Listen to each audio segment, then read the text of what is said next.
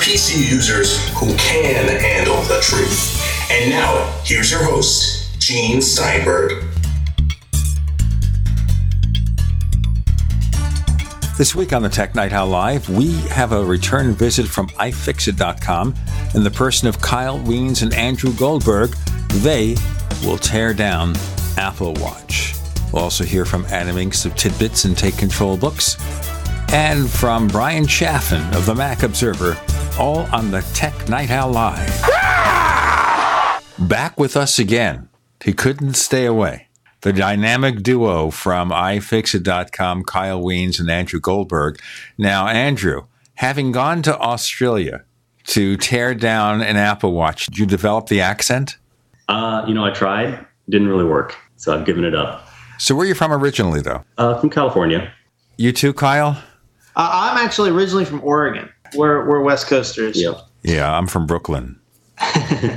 okay, now this was fun. We don't have a video feed of this, oh, but they are sending me a video feed. So I see in his hands, Kyle is holding the parts of a torn down Apple Watch. But can you put Humpty Dumpty back together again? Not this Humpty Dumpty.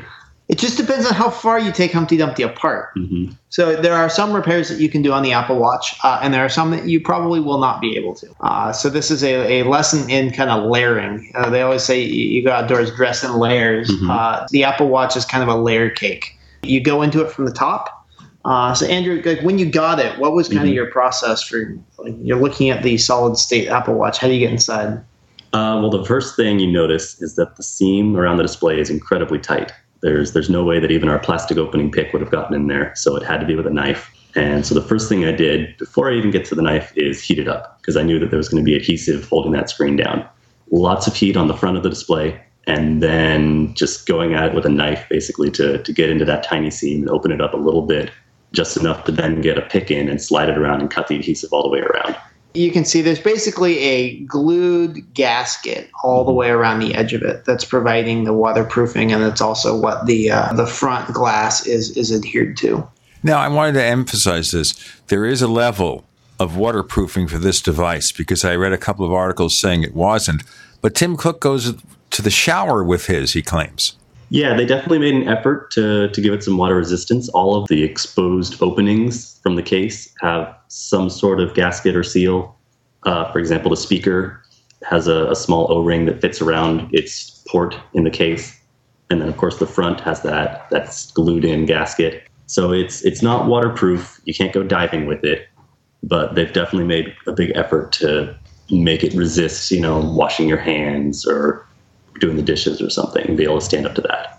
If I went outside with one of those very rare monsoon rains here in Arizona with an Apple Watch, it should sustain that experience without too much trouble. Yeah you're probably going to be fine. The big challenge when you're trying to waterproof an object that has uh, parts of different materials so so on the apple watch you've got the glass you've got the metal frame and then you, you've got the the crown and uh, and the various uh, ports for or holes in it for the speaker and the microphone as the watch gets rapidly colder or hotter as you go in and out of the water, some of these materials are expanding and contracting at different rates, and you can get gaps in between the uh, the seals. So that's why Apple was concerned about not claiming that it was super water resistant, because it, it's a very challenging thing. All watchmakers have it. Nobody can claim that they have a waterproof watch. You're not even allowed to legally, uh, because there aren't any watches out there that are waterproof down to a mile deep but they've done a reasonable job here. It's interesting. The waterproofing characteristics of this might be different between the aluminum watch and the steel watch too, Yeah. because those materials are going to react differently as they heat up and cool down.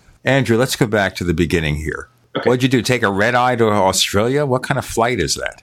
Yeah, it's a 15 hour flight. Flew down from San Luis Obispo and connected out of LAX. So the entire process takes about 20 hours to get there. Uh, but I got there a few days ahead of time and was able to set up. We do the teardown at MacFixit Australia. There are our partners in Melbourne, good friends, and they, they lend us the use of their office whenever we have a teardown down there. So a couple days in advance to set up the photo studio there and make sure everything is ready.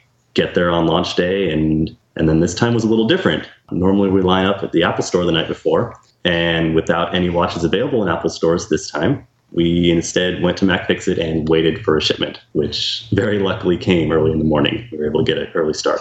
Now, let's look at the preparation here. Obviously, there's no other device that came before. So, did you look at the photos to try to get a sense of what the teardown would require? Absolutely, yeah. Apple had quite a few renders and photos and the, the pictures of the inside, so we knew a little bit of what to expect. We were pretty sure that we'd be going in through the screen and we'd need heat. We were also able to pick out very small tri-wing screws from the photos. So we brought our full array of tri-wing screwdrivers, and none of them were small enough. They weren't small enough. So what do you do? Well, I filed one down and made it smaller. You have to improvise. Mm-hmm. We brought our uh, files and uh, he mm-hmm. filed it down. Yeah.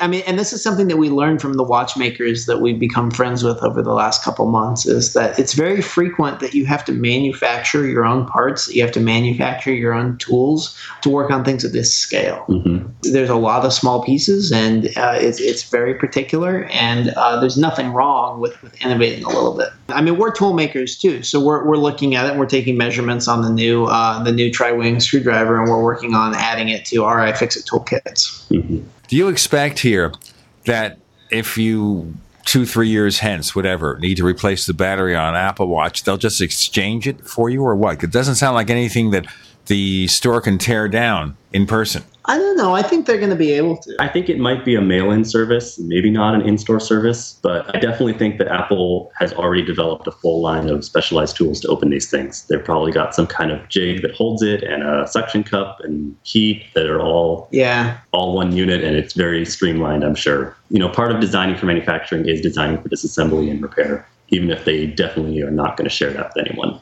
They, they've done it. Yeah, it seems pretty clear that they've designed this to be able to replace the glass and the and the LCD and also the battery uh, as a relatively routine matter.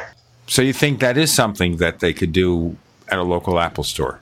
I, I, they will Possibly. offer the service. What they do with with the iPods is they'll take it in and give you a new one right at the store, and then send yours in for, for depot service. Mm-hmm. We, we just don't know. We'll we'll see what they decide to roll out. I think a lot of it comes down to how much labor they have. We've found that a lot of the Apple stores are just impacted. They don't have enough time. So even if it is a repair that they could do in twenty or thirty minutes Apple may decide that that's not something that they want to take 30 minutes of a genius's time. They'd rather inconvenience a customer and have them mail it in. Yeah. Sounds like the fun of taking apart a 27 inch iMac and dealing with all that adhesive tape. All right, let's get to the process now. You've got to fabricate your tool, you mm-hmm. have the watch sitting there, and you know that unlike normal watches where you replace the battery by pulling the back off, you have to pull the top off, right?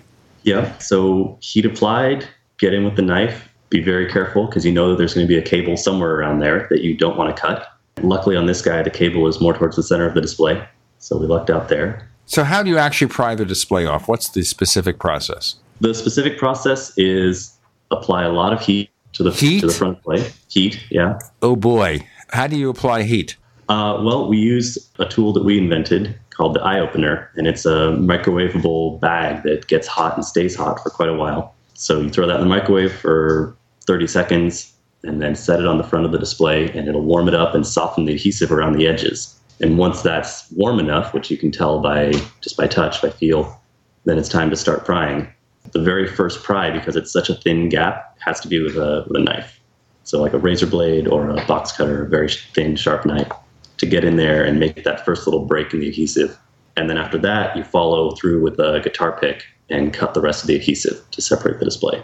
And you know, this is something. It sounds scary, but uh, learning to use heat and some of these pry tools is just part of uh, modern repair. Mm-hmm. Uh, devices are going to be glued together like this, but they're also designed to uh, to come back apart. So we we in the repair industry and all the local repair techs, anybody that wants to tinker with their hardware is just going to have to learn some of these new techniques. Yeah. More hot news about tearing apart an Apple Watch with Kyle Wiens and Andrew Goldberg. I'm Gene Steinberger in the Tech Night Owl Live.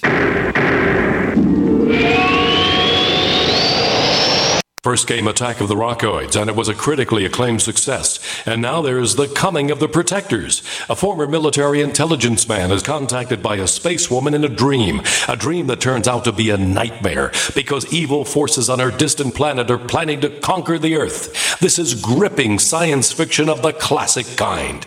Attack of the Rockoids and the Coming of the Protectors. Find out more at rockoids.com. That's rockoids, R O C K O I D S.com. Do you need a website? Well, you can get a great deal on hosting services with Namecheap's legendary coupon code. They're offering substantial hosting discounts on shared hosting, business hosting, VPS hosting, reseller hosting, and even dedicated servers. Namecheap is preferred by millions. It's backed by a money back guarantee. Use the coupon code LEGENDARY to cash in on the special deal at namecheap.com. Namecheap.com. Hi, John Hubner from Midas Resources. Are you tired of watching your hard earned assets dwindle away? As government spending is out of hand and the Federal Reserve is creating in excess of 20 billion a week, are you tired of stockbrokers gambling away your hard earned money? Is this market a setup for a crash greater than 1987? Too many of today's policies resemble those that led to the collapse of 1929. This is John Hubner, and that was me in 2007. And we all know what happened when the subprime credit bubble burst. By March 2009, the dollar lost 50% of its value. The entire U.S. banking system was on the verge of collapsing. Like all financial problems of the past, is history about to repeat itself? Call me, John Hubner, at 1 800 686 2237, extension 129, before it's too late to protect yourself. Will the oncoming catastrophe take all private IRAs, 401ks with it? There is a way to protect your hard earned assets. Call me, John Hubner, at 1 800 686 2237, extension 129. Genesis Communications Network is one of America's premier broadcasters of captivating talk radio. We thank you for listening. Now, just imagine there are thousands of people who are just as passionate about radio as you are. But what you may not realize is how easy and affordable it is to advertise with us. Radio commercials for your business could be heard on hundreds of radio stations across the U.S. every day. We can help you by creating an effective radio advertising campaign for your company. From script writing to producing your commercial commercial, just like the one you're listening to right now. No other network provides the level of customer service we do. When it comes to radio advertising, we are your one stop shop. And no matter how big or small your business is, we can help. Email us at advertise at gcnlive.com, and an experienced advertising executive will help you take the first step towards driving more customers to your business or website. Advertise at gcnlive.com. Easy, affordable, effective. This alert just came in. This special announcement is for business owners and leaders of organizations who've been waiting for the right time to build. General Steel has made it impossible to wait any longer with rock bottom prices that could save you thousands. That's right, General Steel, America's leader in pre engineered structures, is offering buildings at prices you will never see again. Don't miss these prices. A 50 by 100 for $35,000. You heard right, that's 5,000 square feet for $35,000. Manufacturers, if you need a larger building, try a 100 by 100 commercial building for 129,000. You can't afford to rent with these prices. Imagine a 70 by 100 foot church building for under $69,000. With the economy improving and interest rates still at historic lows, you can't afford to wait. So call 866 91 Steel. Lock in your price now. Call 866 91 Steel. That's 866 917 8335. We'd like to hear from you. If you have a comment or question about the Tech Night Owl Live, please send it to news at technightowl.com. That's news at technightowl.com. If you'd like to discuss today's show with fellow night owls, visit our community forums at forum.technightowl.com. That's forum.technightowl.com. Just want to tell you one quick thing before we get back to Kyle Wiens and Andrew Goldberg of iFixit.com and their tale of pulling apart an Apple Watch. And that is, we have a special version of the show to offer you as part of our subscription to Tech Night Owl Plus. You go to plus.technightowl.com, P-L-U-S.technightowl.com, and we give you the high resolution version, better quality audio. We remove the network ads. A lot of you have asked us about that for a modest monthly, annual, or five year subscription rate. Plus.technightowl.com, plus.technightowl.com. Okay, so the heat takes it apart. Now, the key here, of course, obviously, is too much heat's going to damage the thing, so you got to be careful. Yeah, that's correct. And actually, using our iOpener is a great way to avoid too much heat. It won't get hot enough to damage the display, but it'll stay warm enough to transfer enough heat to soften the adhesive fully. It's actually, uh, I don't want to tout it too much, but it's pretty great. We really like it. You heat it up. What do you do next? Uh, once it's heated up, then it's in with the knife through the, the thin gap between the display and the case, and then around the edge to cut the rest of the adhesive with the plastic opening tool. And then very gently, you, you lift it up and you pull the display up off the case, knowing that it's still going to be connected by two cables. Displays always are. There's always a data cable for the, the OLED display and a digitizer cable for the touchscreen. So those two cables are connected to the back, and they're just barely long enough that you can sort of flip the display out of the way and get in to disconnect them from the from the main body. Now, being such a small working area, you know, I don't know how big your fingers are, but I think mine are too big to be able to pry that apart comfortably. So, is there a safe way to do it? Yeah, this is where having a repair manual is really helpful. You really need to know what you're going to be getting in for ahead of time. I mean, we're, we're the ones at the disadvantage because we've never seen inside this before. But once once we've taken it apart and we you know we've done this enough that we kind of know how to be careful, uh, we tell you where the cables are and which way to flip up the the display. So the major thing that we're working on right now, we we've been talking about this all morning, is how do we write the repair manual for this thing? What is the uh, what's the safest process to walk everybody through? Uh, we're pretty confident based on our initial teardown that we're going to be able to write a pretty good repair manual for this thing. We're going to be able to open this up for uh, for people, but we don't know exactly all the details yet. Uh, but the key is knowing. I mean, it's the same thing with iPad repairs and others. You have to, if you know where the cables are, you know how long they are, you know which way they fold out ahead of time, then you have a high high chance of success. Okay, how is the battery situated once you get the cables off and everything is open? The battery is one of the the highlights, the pluses in this thing. Uh, once you get the display open, which is granted a very hard thing to do, but once you get it open, the battery just has a little bit of adhesive to keep it from shaking around inside and then a single little plug-in contactor. So you disconnect that connection and pry the battery out. It pops out real easily. So once we have a, a good process for getting the display off, then user battery replacements will be pretty easy. Now, this is some kind of special battery, I assume. It's not something you buy at Walmart. Well, it could be. I mean, it's, this is just a lithium polymer cell. Uh, it's it's rated at 205 milliamp hours. The connector on it is, I guess, a little bit proprietary, but could be reverse engineered. So you will see aftermarket batteries for this thing, I think, uh, very soon. Mm-hmm. Uh, everybody's going to need a new battery in their watch every year. I mean, we're looking at something. I mean, th- from everybody I've talked to that's using it, the battery is down most of the way by the end of the day, which means you're charging it up completely every night. I don't know if Apple has, has announced on. They've released that this is good for a thousand charge cycles. Oh, interesting. Okay. Which is more on par with their laptops as opposed to their iPhones. So we're looking at a couple year life for the battery then. Yeah. So, so you're talking 900 days of full charge recharge cycles, a thousand days of recharge charge cycles.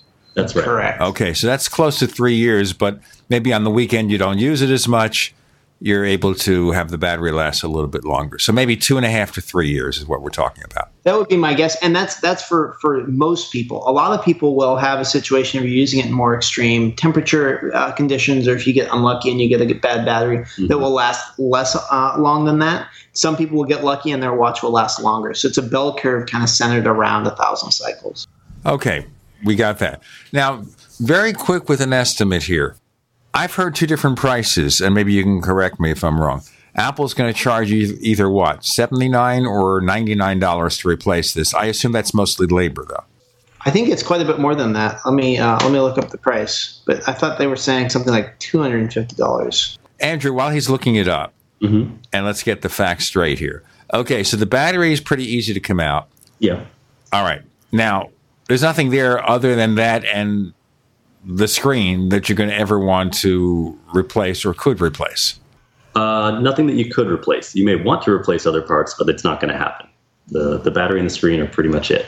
Now, there were suggestions at some point in time that Apple would design this thing so you could swap out the innards and upgrade it, but that doesn't sound like it's really in the cards, does it?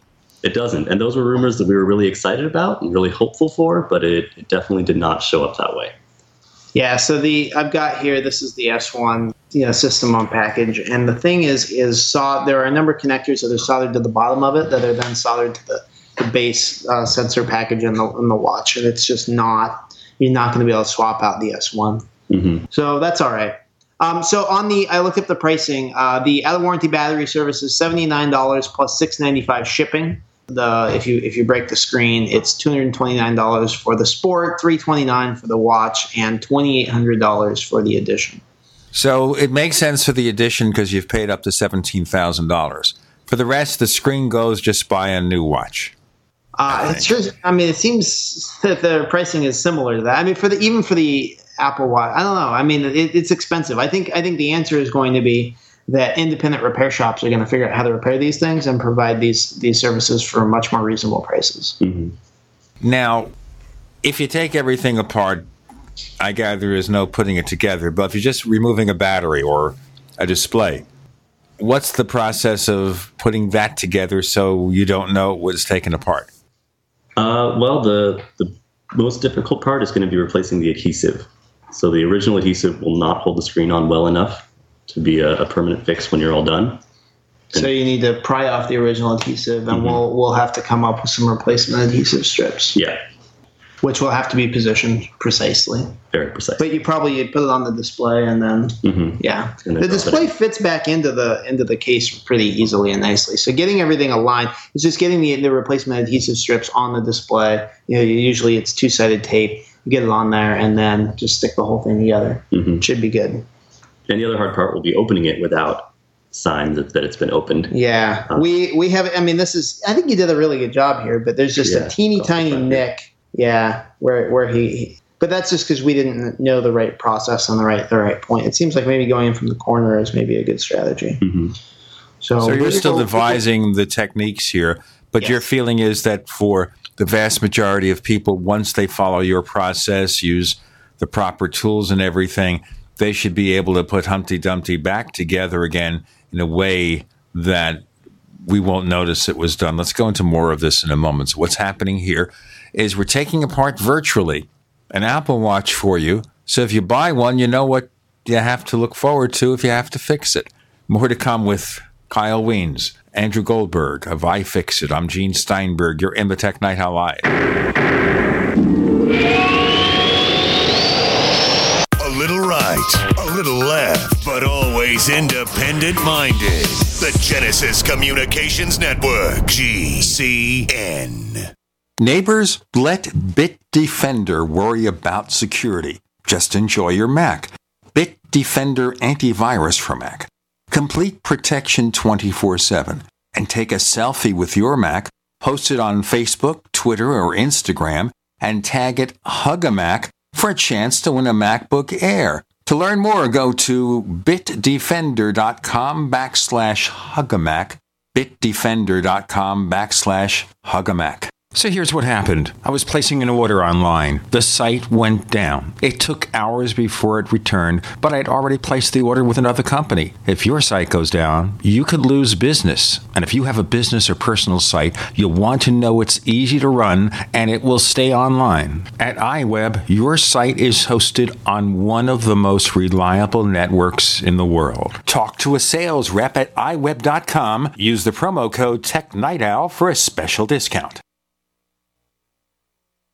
Attention taxpayers! If you've received a notice from the IRS or state, do not ignore it. It's also a big mistake to try and handle your tax problem on your own. If you owe back taxes, it's a fact that the government has the power to take everything you own, including your home, business, wages, savings, and your freedom. But here's the good news. There's a special toll-free tax hotline set up especially for you. This tax hotline will tell you about new programs that are geared to help you dramatically settle, reduce, or eliminate what you owe. But you have to call now. Take down this number or put it in your cell phone. But call 877-345-7645. That's 877 345 7645. When you call, you get free information on how you can reduce or eliminate back taxes, including penalties and interest. You can also be helped if you have unfiled returns, a tax lien, wage garnishment, bank levy, or if you've been entered into a payment plan but can't make the payments. Don't make the big mistake in thinking you can ignore or handle your tax problem on your own. You can stop the collection process immediately at 1 877 345 7645. That's 1 877 345 7645. 1 877 345 7645. For over five years, you've been hearing about the Berkey guy, so you may know a few things about him. For example, you are well aware of the superior quality and effectiveness of Berkey water filters and accessories. But did you know the Berkeys have had independent lab tests done to prove just how effective they are? It's true, and he can email you the test results. Just visit goberkey.com. You may also know that the Berkey guy has helped tens of thousands of people get better prepared. Now, here's something you may not know. GoBerkey.com has amazing specials and deals all the time on a wide variety of survival and preparedness products, most ready to ship same day. Visit the Berkey Guy at GoBerkey.com and be sure to click the red Products on Sale Now button. You can always call toll free 877 886 3653. Again, that's 877 886 3653. GoBerkey.com, home of the Berkey Guy. Can heart and body extract help with other ailments besides heart conditions, high blood pressure, clogged arteries, or unbalanced cholesterol? It did for Karen. I've been using heart and body extract for approximately two weeks. I've had an earwax buildup problem for many years, with over the counter stuff not working at all. I had very poor hearing due to this earwax buildup. Well, after two weeks of taking heart and body extract, my earwax buildup almost completely cleared up. Could this be the effect of better body circulation? Heart and Body Extract is an effective 100% organic nutritional supplement specially formulated to allow your body to heal itself. My hearing is almost completely back to normal. I'm amazed. Order by calling 866 295 5305 or online at hbextract.com. That's 866 295 5305 or hbextract.com. Heart and Body Extract for long and healthy life. Live with Gene Steinberg. It's the Tech Night Owl. Because you never know what's going to happen next.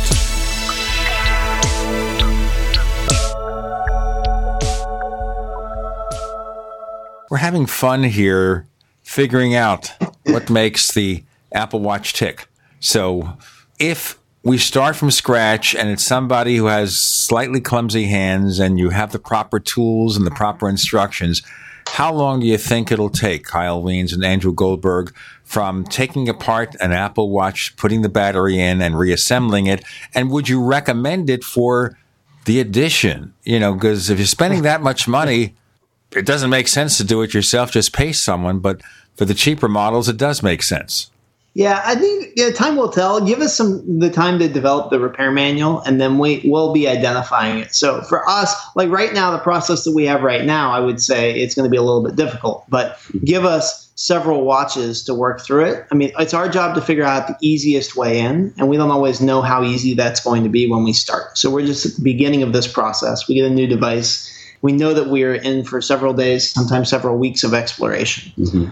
Uh, with the iPad repair manual, we rewrote that manual several times. Like we th- we we wrote it, we had a process. We're like, okay, this works. We're not happy with it, but it works. We put it out there. Then we threw the whole manual away and started again from scratch. And we did that what two, three, four times. At least twice. Yeah. it was a long process. So we're we're you know just at the beginning. We've only we only have two watches right now. We have a, a aluminum sport and we have a stainless steel uh, Apple Watch, and we have several more on order that will be coming in the next day or two. And we're going to be taking all those apart and practicing our various techniques. And we'll come up with a hypothesis, a one potential way in. We'll come up with you know t- temperatures and timings, and then and then it's a bit of an evolution, a lot of trial and error. And at the end of it, we have a recipe that you can follow to do the repair yourself, and we'll rate that recipe with how hard it is. We just don't know yet.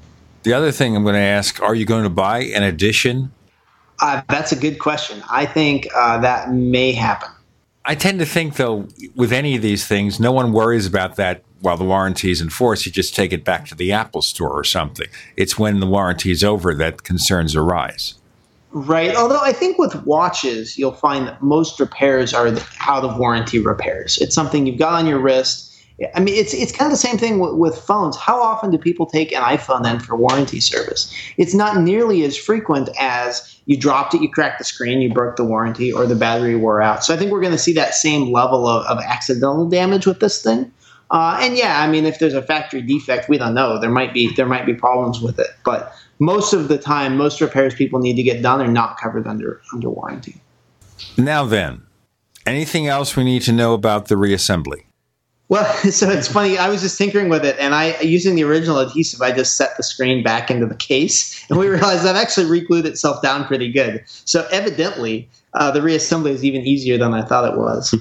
I don't think so. I mean, getting the display cables folded back in there, right? Uh, Yeah, it will be important, but that's fairly straightforward. Yeah, the cables are short. There's really only one way they can go.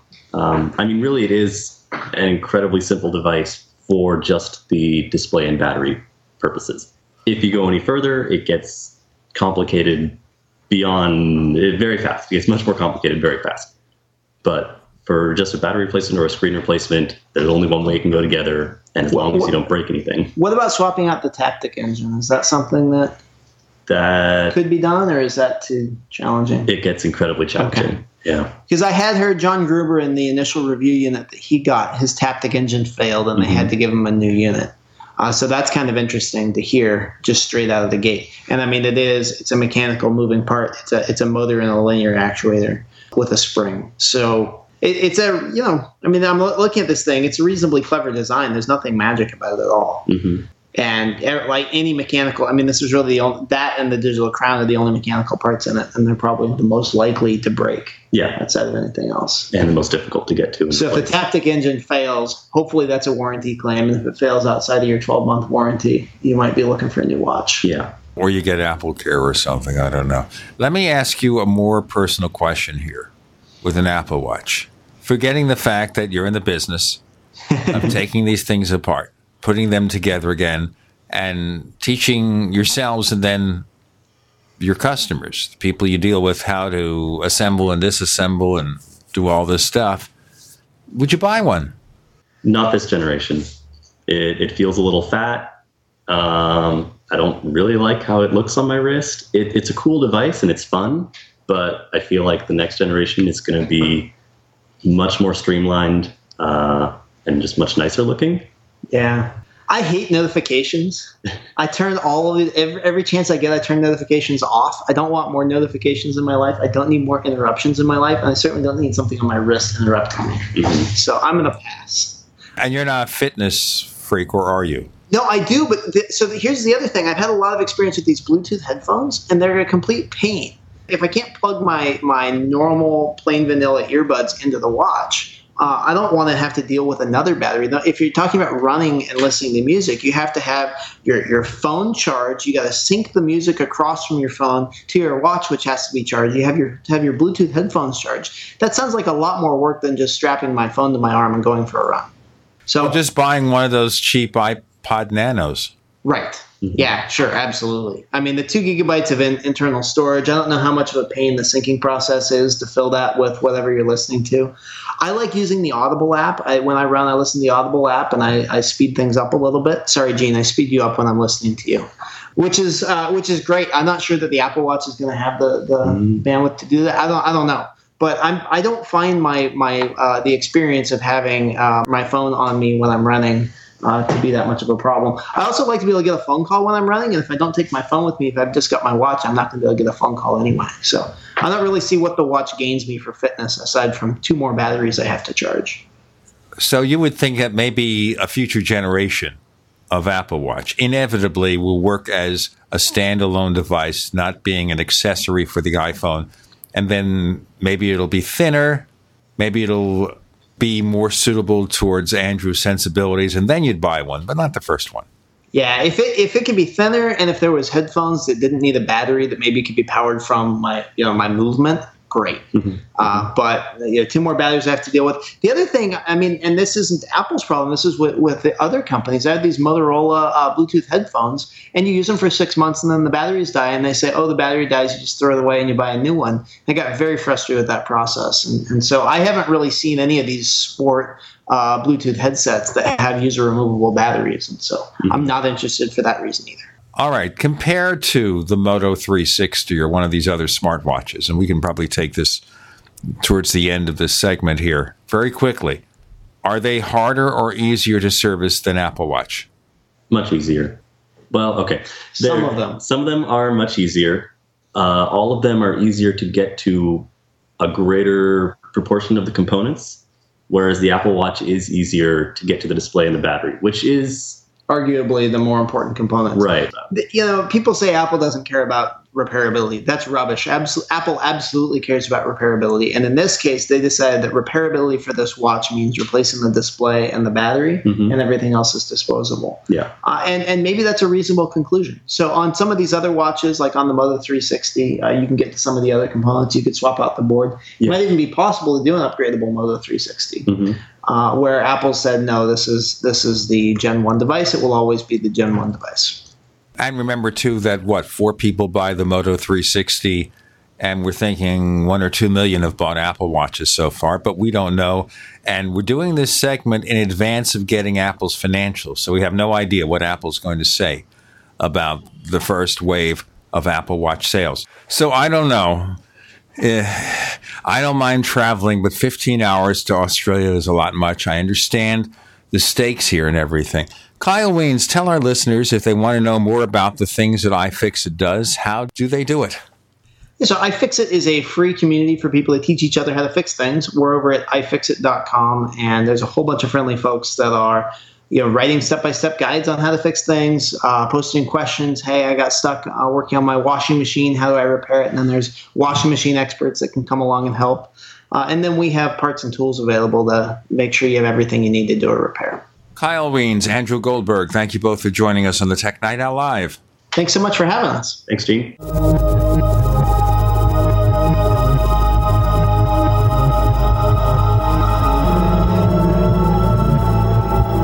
Independently leading the way for the nation.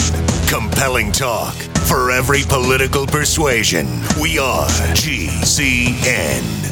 Graphic Converter is the image manipulation tool for the rest of us. It does not use any database. You get full control of all your files. Want to view the images of a folder? Drag it into Graphic Converter, and a powerful browser opens up to show your image files. You could use it for slideshows. You could use it to import images from digital cameras or from scanners. Need to do some image editing? You can do that too in Graphic Converter. Also, print catalogs. Convert from so many formats I can't even list them. Download now to see if Graphic Converter is good for you, like one and a half million other users. Guess what? You could save money when you buy Graphic Converter. Use the coupon code Night Owl. Use the coupon code Night Owl to get a special price for Graphic Converter. Go to lemkesoft.com. That's L E M K E soft.com. Lemkesoft.com. L E M K E soft.com.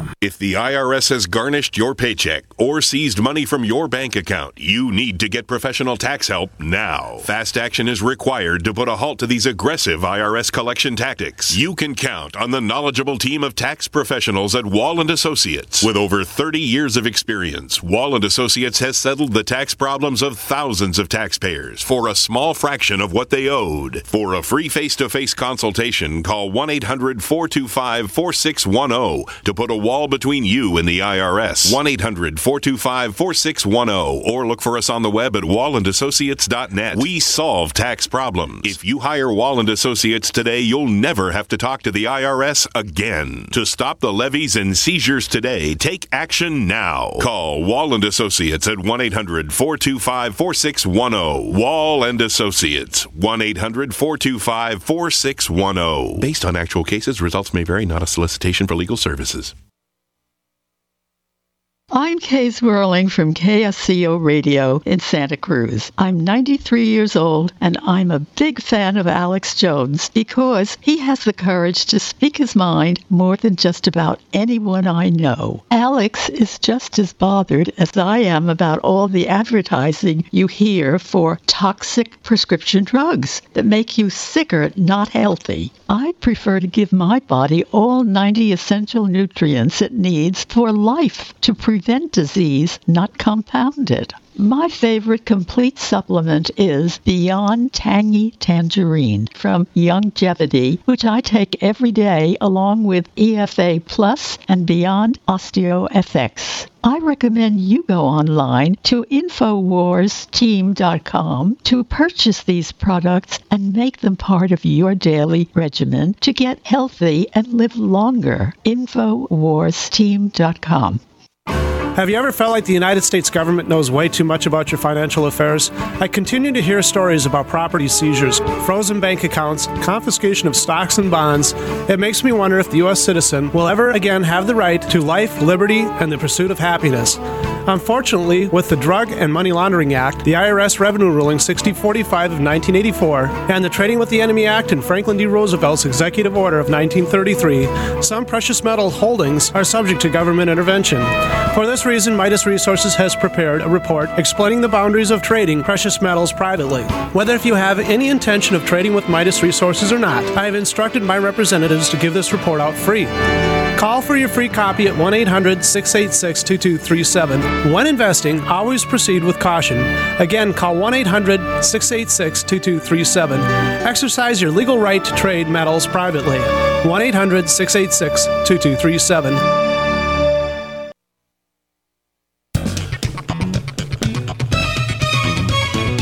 Do you know what's going to happen next? Well, here's the Tech Night Owl. Live with Gene Steinberg.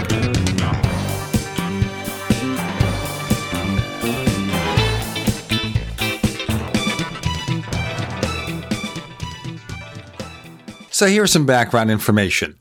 Adam Engst of TidBITS and Take Control Books was running a little bit late for our interview, so he sent me a text on his Apple Watch. How does that work? Well, it was sunny out. I was walking down the street, and so one of the slightly bad things is I can barely see the screen in the sun. So I pressed the digital crown in to activate Siri, and I said, Text Gene Steinberg. I'm running a little late.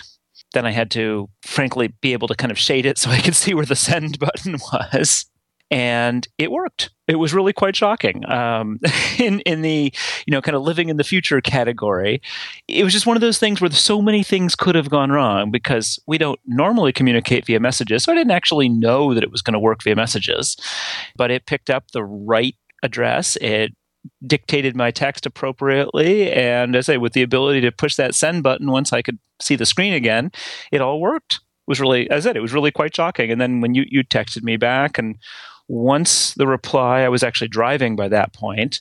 So I use, I was at a stoplight. So rather than again pull out the iPhone, which would have been a bad idea, I just pushed the digital crown again, held it in.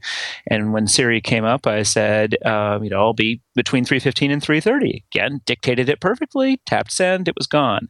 And then the last time you, you said me something, I had just walked in the door and it came in. So I tapped the reply button and all I needed to say was okay. So okay is one of the default canned responses, and tap that, and away it went. So yeah, our entire conversation took place on the Apple Watch, uh, either via Siri or via the canned responses. So it was frankly a total win. Okay, but the one thing that's a loser is the fact that the screen wasn't bright enough that it Yes. washes out in sunlight. It's not so much that it's not bright enough; it's just the wrong kind of screen. This is sort of the. I mean, this was if you remember way back when. This is what people talked about with the Kindle being so much better for reading in sunlight. It's a reflective screen a screen where the, the light is being generated by the screen works much much worse in sunlight than a screen where the light can reflect off of it like the e-paper uh, on the kindle or because i had actually you know had been running earlier in the day i was wearing my garmin forerunner 620 on my other wrist and that's got a perfectly normal lcd screen that is completely readable in the sunshine So Apple has a little work to do here. I understand the brightness levels are different between the Apple Watch Sport and the Apple Watch. Oh, I hadn't heard that.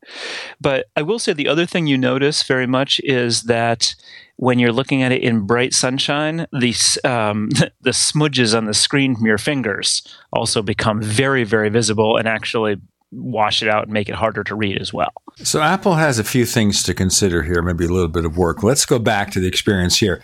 So I take it most of the editors at TidBITS got Apple Watches. A number of them. Joe didn't wake up in time, and Michael's hadn't come for some reason. There's no real reason why. It, we just, I mean, other people's uh, have, but Jeff Carlson and Agen Schmitz and Rich Mogull and Josh Centers all got theirs. So, did the company order them, or did each individual person order them? Each individual. Did you all get sport watches? I assume you don't have rich editors there who went. Yeah, everyone more. got a sport watch because let's be real. I mean, you know, spending money, extra money on the Apple Watch is uh, the, you know, the mid-level one is at this point, frankly, just unnecessary. That who knows whether or not this hardware is going to be useful in two years, and so it, unless you've got the money burning a hole in your pocket, you know, save a couple hundred bucks and get this Apple Sport Watch. I mean, the Apple has done some slightly weird stuff here from those of us who are sort of used to Apple products, where you just more or less just one product, and if you want to pay more, you get more for, you know, get more more RAM, more hard disk, more processor, whatever. In this case, the functionality is always the same, but if you pay more, you get fancier looks or better bands or whatever, and you all the way up to, of course, the truly ludicrous seventeen thousand dollar gold ones. Have you seen one of those? No. I uh, I did I was I was in fact accosted though just before I texted you uh, uh, and uh, in a store the cashier was like, "Oh, is that an Apple Watch?" so it was the first time that someone I won't say it's the first time someone's noticed it, um, but it's the first time someone you know sort of noticed it who was isn't a friend of mine and you know sort of didn't already know that I would be likely to have it. So my running friends have been quite amused to see me with two watches, you know, a watch on either hand for the last couple of days. Well, that's almost as crazy as Robert Stack in the movie Airplane, where he takes off his sunglasses only to be wearing more sunglasses. yes. Well, in this case, uh, there's the you know the Garmin, which is doing doing all the all the real stuff, and then the Apple Watch, which I'm more or less testing. okay, so you got this because Apple wouldn't send you one, or because you felt that the only way to properly evaluate it was to buy one. Oh, Apple sends like a handful of people one. If you're not one of the big mainstream media journalists, you're not getting one of these puppies from Apple. You know, I said if you look at you look at the people who had the early reviews, they're all the they're all the big names. Uh, again, largely for not specific Apple related publications. Well, I know when I wrote them, they said, "Well, we have a lot of requests, and we'll certainly put you in line." And I said, "How far and wide is that line, and where am my place in it? Is it alphabetical? In which case, I'm towards the end, or because of their perceived indications of my prominence in the tech industry, where do I stand? But you know, yeah, I, it's like just that. you know, I, we don't we don't we don't play the whole review unit game. It's just not worth the effort with Apple. We've we've been actually doing better recently because Julio Ojeda Zapata, uh, who writes for the St. Paul Pioneer Press, um, because of his position there, will often be getting Apple hardware and can get Apple Apple stuff for review. And so we've been been if he wants to if he wants to review the new MacBook, which he just did and probably is live on our site now, um, then uh, then that's great and we'll go with that. But I just I just don't like the whole the whole process is just I find it annoying. Um, so uh, at this point, also there's so many people reviewing so much of this hardware. Doing a formal review, in my mind, is not that helpful. There's not that many new things to pull out, and so what we tend to focus on at TidBITS is usage stuff. Um, being able to kind of pull out what's different, what's interesting, what's uh, you know things that might have slipped through the cracks at other places. Well, let's talk about the entire process here. Now, one of the criticisms I read about Apple Watch before it came out, understand, was the new functions. Oh, we have to go through this long learning curve. And I think back to 2007 when we had to learn how to use the iPhone. So if you put yourself where you were in 2007, younger, less scruffy, I'm kidding. in 2007, compared to the 2015 Adam Engst having to learn a brand new device that has some of the same functions but has some new ones, was it harder to learn the iPhone or the Apple Watch? I think the Apple Watch, honestly, that the iPhone what the iPhone had going for it was it was a fairly big palette. So you could get a fair amount on the screen. The Apple Watch is so small that you have to have a lot of shortcuts to move around, and there's relatively there's a lot of places you can go in the Apple Watch. The, the iPhone, if you think about it, has two places. It has the home screen, Springboard, and it has apps. There is nothing else. Well, that's, that's not entirely true. I guess you have Spotlight and Notification Center and Control Center, but those have those have really come afterwards. So early on, there wasn't really much else.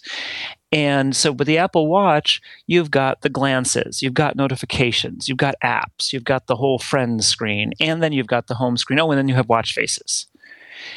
So it's this kind of interesting little graph of how you move from one to the other. And so one of the tricks that I've figured out that no one else has commented on yet that I've seen, although I'm sure someone has because it's the internet, is that there's a setting to have the watch go back to wherever you were before rather than to the watch face when you raise it. So by default, you raise the watch, it turns on half a second later, and it shows your, your watch face. That seems sensible and that's a good default. But in reality, it's annoying as all hell because let's say you're working in, in you know in some app the screen shuts off so quickly to save battery power that it's tremendously frustrating to have to go to the watch face every time you you raise your watch and then get back to where you were. So you can change it so it automatically goes back to where you were by default. But then how do you get to a watch face? Ah, uh, yes. You think I, that the watch face should come up first. You know, let's get into more of this in a moment. We're trying to figure out the use case of Apple Watch, how it works, and whether Adam Engst will even want to keep it on the long haul, whether he'll sell it on eBay. I'm going to ask him that. I'm preparing him for that. And whether you should buy one. I'm Gene Steinberg. You're in the Tech Night Owl Live.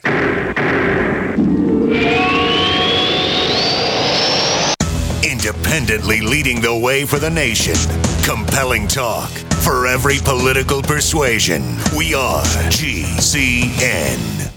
By now, you heard about Bitcoins, but did you know that over 65,000 businesses accept Bitcoins? Listen, if you're already earning Bitcoins or trying to make money in the Bitcoin market, you've got to know bidbit.co because at bidbit.co, you can receive Bitcoin by selling your personal items or business products. You heard right. Whether personal or business, you can now buy, sell, and auction your products quickly, easily, and securely at bidbit.co. That's B-I-D, B-I-T.co, bidbit.co. Hi, this is is Ted Anderson. Have you ever wondered why banks, stockbrokers, investment advisors won't talk about gold IRAs? They've been available since 1986, yet the financial industry won't recognize the value of gold for your retirement. Gold has outperformed paper investments, yet no word about IRAs. If you would like to have gold for your retirement, call 800 686 2237. Don't get left behind by rising inflation and low returns. Call 800 686 2237. Secure your future and call 1 800 686 2237.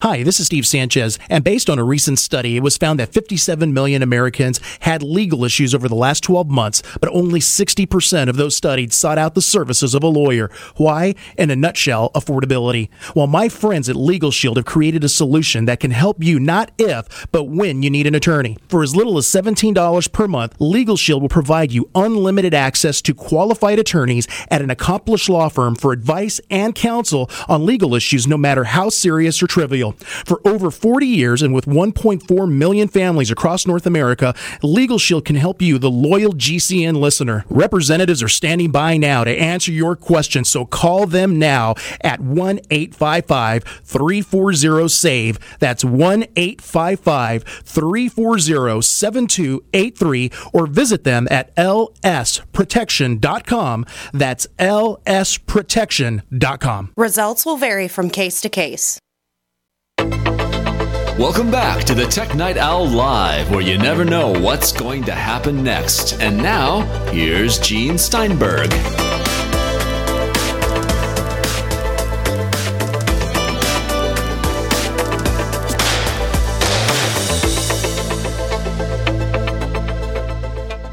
Before we go I should tell your listeners that we have another service called Tech Night Owl Plus, where you get the ad free version of the Tech Night Owl Live for a modest monthly fee at plus.technightowl.com, plus.technightowl.com. Obviously, because of the fact that Apple is inheriting so many functions from iPhone. Do you think that if the Apple Watch was released in 2007, it would do a whole lot less? Oh, yeah, for sure. So many when you go into the Apple Watch app on the iPhone, so many of the set of the sections that you go into are settings for photos or airport airplane mode or who knows what. The top option is mirror iPhone. And it's basically saying whatever you do on the iPhone, you probably want to do on the watch. And that's sensible. It's an interesting question of how much the Apple Watch should do. Because if you remember, the original iPhone didn't have apps. So it was just limited to what Apple gave you. You could do web apps a little bit, but it took a while for those to really be figured out. And so, in essence, we grew up with the platform. With the Apple Watch, we're being handed something that has a whole lot more capabilities right out of the bag. And there is a potential question of whether or not that was the right way to do it. That what if Apple had said, here's the Apple Watch, you know, it has these five capabilities and that's it. And yes, there will be more coming, but we're not there yet and we want to do this a little bit slowly. If they had done that, I'm not saying this is, you know, necessarily the most brilliant idea ever, but it would have been possible to kind of feel like you had mastered it and then moved on rather than being just thrown into the deep water and trying to figure out where you are, what's happening, why this app isn't working. And keep in mind, a lot of the third party apps don't work well or at all, or they're very slow because developers didn't even have watches to test on. They were writing blind. It's amazing these things work at all. It's a little bit of an, uh, an odd experience right now as everyone struggles to figure out how to do stuff and the developers struggle to figure out how to get their apps to do something interesting and it's just constantly changing every time you update your iphone apps new apple watch apps become available it's definitely uh, drinking from a fire hose at the moment so are we expecting here that over the first few months a lot of these apps are going to be updated first to improve performance, second to refine the functionality because they were flying blind, as you say. Absolutely. I mean, I wouldn't even say first few months. I'm saying first few weeks. That developers, as soon as they get these watches, they're going to say, "Oh, that's how it works," and and and immediately, you know, release a change to their code because they will understand a little bit better what the interaction mode is. So, for instance, uh, give you an idea. You're started a watch face. If you swipe down, you get notifications. If you swipe up, you get glances. Glances are sort of like little app widgets. And so if you know, so that's something where you first of all you have to remember which way to swipe and then you have to remember if you have glances you can have up to 20 glances showing which you manage in the apple watch app on the iphone and and you can kind of organize them there and all that but you then have to swipe left and right through them all and you also can't it doesn't wrap around so if you end up at one end and you want to get to the other end you got to swipe back through all of them. And, and so it, it's it just ends up being it's a it's very hard to ground yourself uh, um, spatially in the in the Apple Watch. And so I think that's where a lot of users are going to have trouble for a bit until they've really been using it for a few days, a few weeks, possibly longer for some people where you just like you'll pop up somewhere and you'll think, "Huh, where am I? Is this a notification, a glance, or an app?" Or a message from some person, which might be different yet. So, yeah, it can be very odd. Compared to other smartwatches, and I don't know how many you've worked with, is this more complex? Yes, I've mostly used the Pebble, which is the leading other smartwatch uh, up to this point. Um, I have not actually seen like the Moto 360, um, except seeing Andy and Ihnatko work with it, and he really likes the, the Moto 360. Um, but that requires having an Android phone, so it's a whole platform shift, which is very, also very frustrating. That you kind of, for those of us who who you know, there's a limit. There's a limit to how much hardware I can use, and there's and there's even more of a limit to how many platforms I can use. Um, but but yes, I think the the Apple Watch is more capable than most other smartwatches, except for possibly some of the Android ones, because it's more general, that it's allowing many more things to happen. Um, that said, I think that it's hmm, how to state this I think that it's very much in the the heredity of iOS. So it looks and feels and works like an iOS device for good and for bad. So for instance, one of the things that that Pebble is doing is they've invented this new timeline interface. I haven't used it yet because I don't think the, the, watch that does it isn't, isn't out yet. But the but it, you know from the demos, it looks like it's an interesting way of working on such a small screen and I don't know I don't know how successful it is, but they they they they took their experience with the first Pebble and they said we need to rethink this. Uh, the Moto 360, for instance, that Andy Ihnatko uses, he said he was very happy with how it was smart contextually. So if he was in an airport, it would automatic and he you know he, he turned it on it would automatically be showing him a google now card for his upcoming flight so it already knew that kind of stuff and it's not clear. iOS is not as good at that sort of thing. iOS is much more of you tell me what you want to have happen rather than I will guess at, at what's what's likely to be happening next. And I'm not sure that's going to be as successful on a watch long term because if you think about it, you tend to collect so many iOS apps that it becomes overwhelming. And on the Apple Watch, it's going to become overwhelming even faster. It sounds to me as if they're trying to do too much too fast with this product. Could be. You know, again, they put this is such an such a different launch for Apple if you think about it that you know they they put you know the the full might of the Apple marketing machine behind this launch, and it's not just the marketing machine. I mean, it's the software design and the interface design and the hardware design and the manufacturing and the distribution.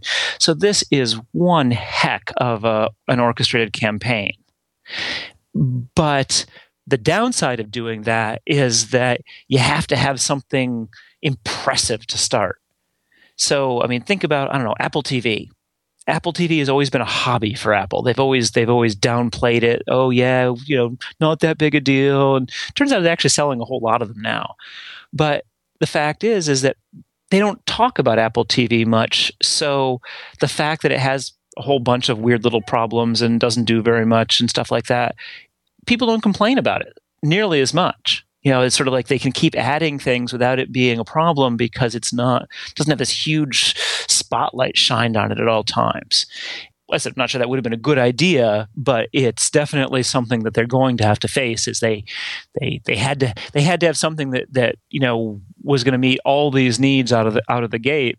Now, was that in part because of the pressure from the media saying, "Look, Apple has lost it; they can't bring out a major new product." And so Apple overcompensated. I don't think Apple gives a damn what the media thinks. I, seriously, the the company is making billions and billions of dollars. They have close to two hundred billion dollars in cash. Uh, every quarter is record profits, and they're going to care what some journalist says. Well, really? I think they're going to care what customers think because customers are buying them or uh, not. But customers are very different journalists journalists are are in, journalists at least should be inherently skeptical of whatever they're told. Customers are have huge reasons to want to believe whatever they're told. Apple is Apple is is spinning a story of what kind of person you are if you have an Apple Watch and what this is going to make you look like and how cool you're going to be and and all this kind of stuff.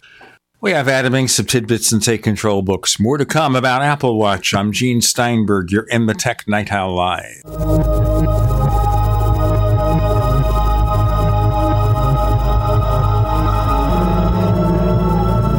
First came Attack of the Rockoids, and it was a critically acclaimed success. And now there's The Coming of the Protectors. A former military intelligence man is contacted by a space woman in a dream, a dream that turns out to be a nightmare because evil forces on her distant planet are planning to conquer the Earth. This is gripping science fiction of the classic kind.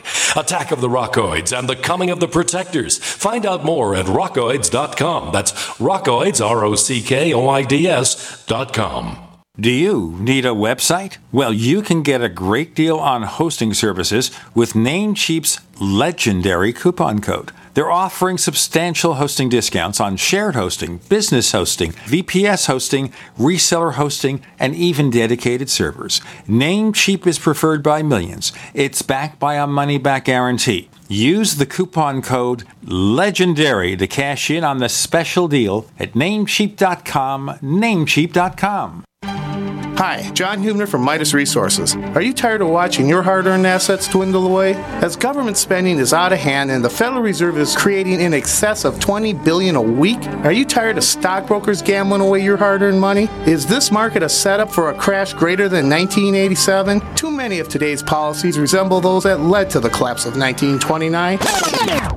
This is John Hubner, and that was me in 2007. And we all know what happened when the subprime credit bubble burst. By March 2009, the dollar lost 50% of its value. The entire U.S. banking system was on the verge of collapsing. Like all financial problems of the past, is history about to repeat itself? Call me, John Hubner, at 1 800 686 2237, extension 129, before it's too late to protect yourself. Will the oncoming catastrophe take all private IRAs, 401ks with it? There is a way to protect your hard earned assets. Call me, John Hubner, at 1 800 686 2237, extension 129.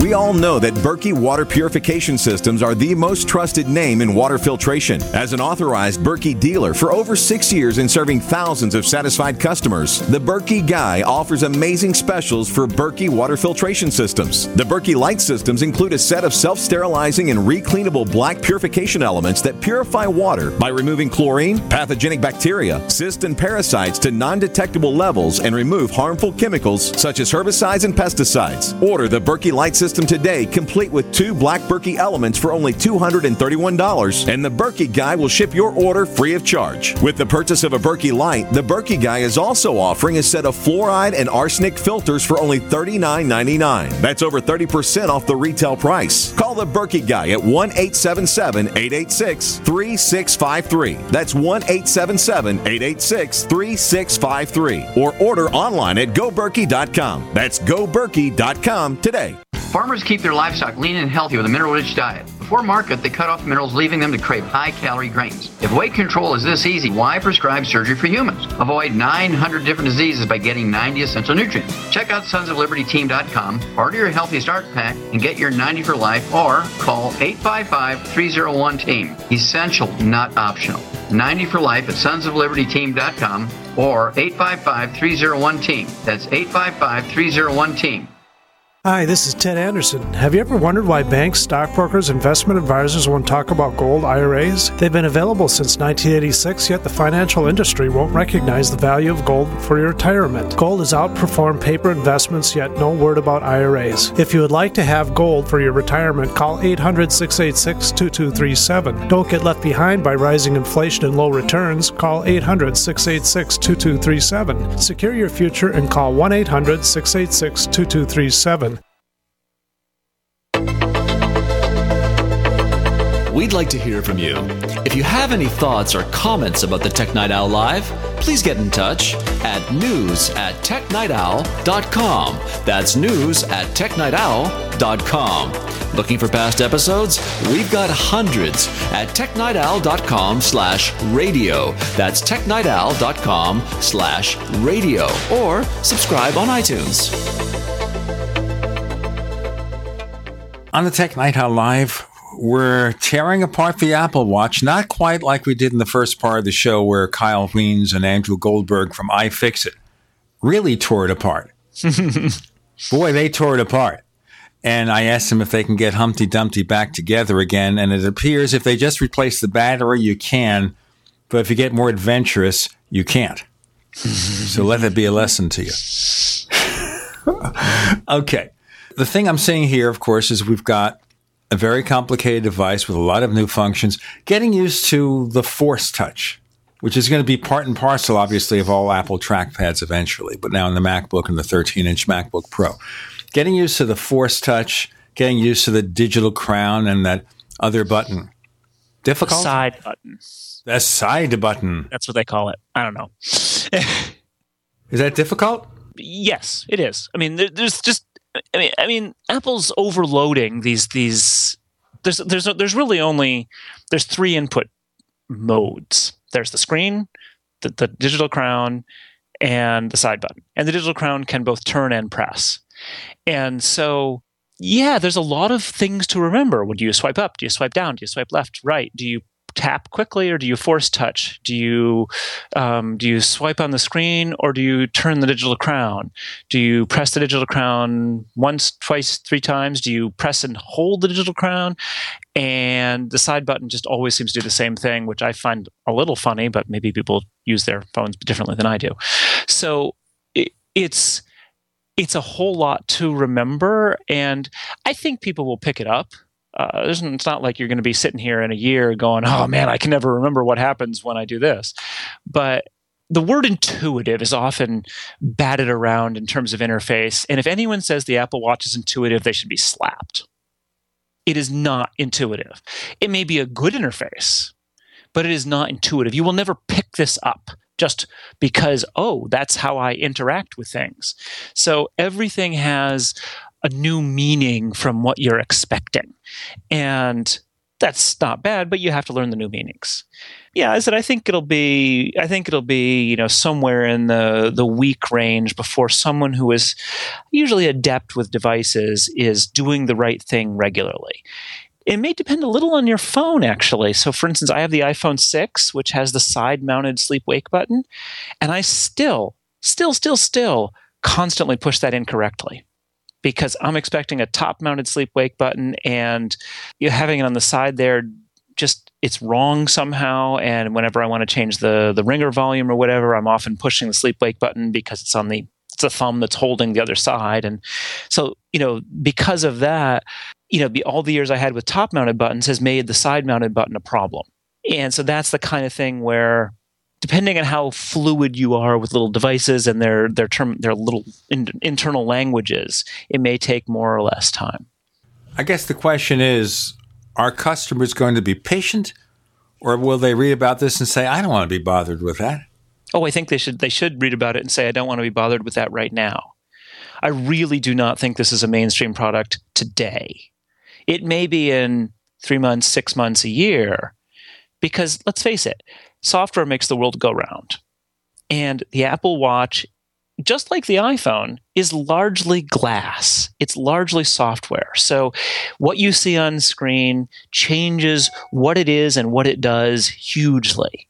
And so that's going to be changing in a big way very quickly as the app developers get their act together, as Apple sees what people are doing, how people are having having trouble, that kind of stuff.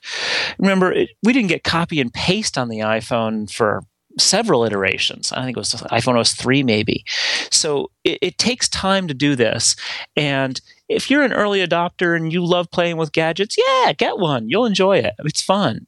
But um, it's if you're kind of more of the, you know the wait wait and see kind of technology person then you should definitely wait and see even if it's just waiting enough till you know there's a couple a couple of updates from apple and third party apps have had a chance to catch up of course I mean, Apple's having enough trouble distributing them at this point that even if you ordered one now, you probably wouldn't get it until that, that update happens.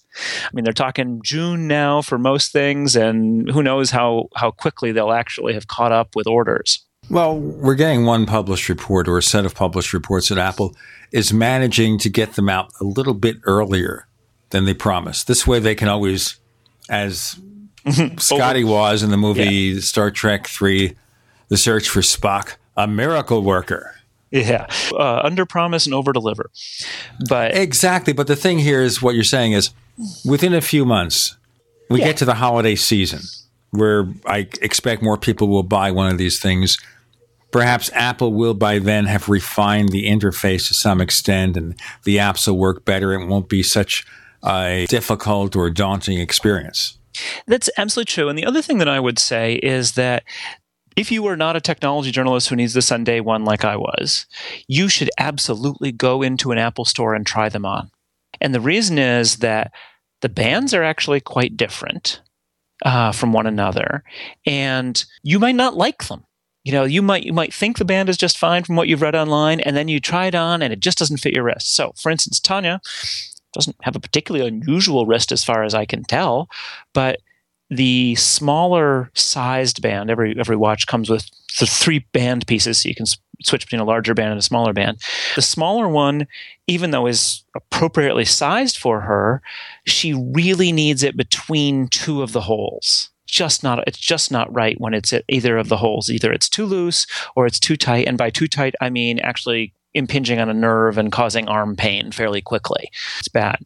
And so she switched to the larger band. And even though it would seem that the smallest setting on the larger band would be right, that's also too tight. And so she has to go to the second smallest setting.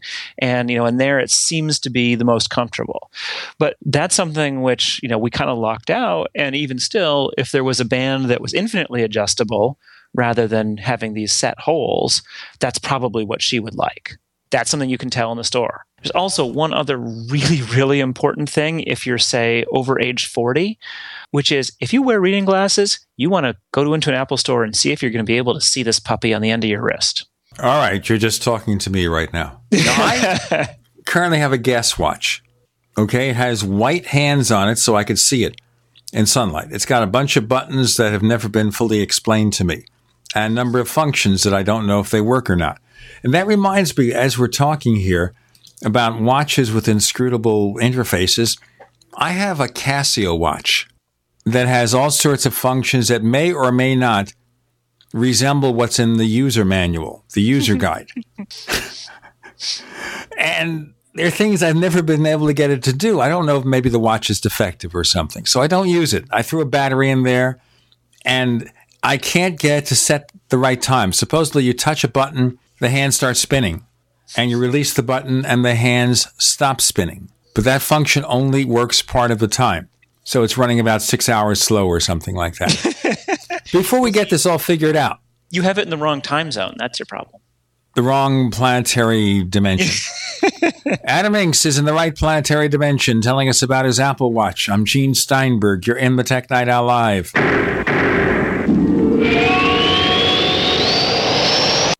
Minds think alike. The network for the independent minded. The Genesis Communications Network. GCN.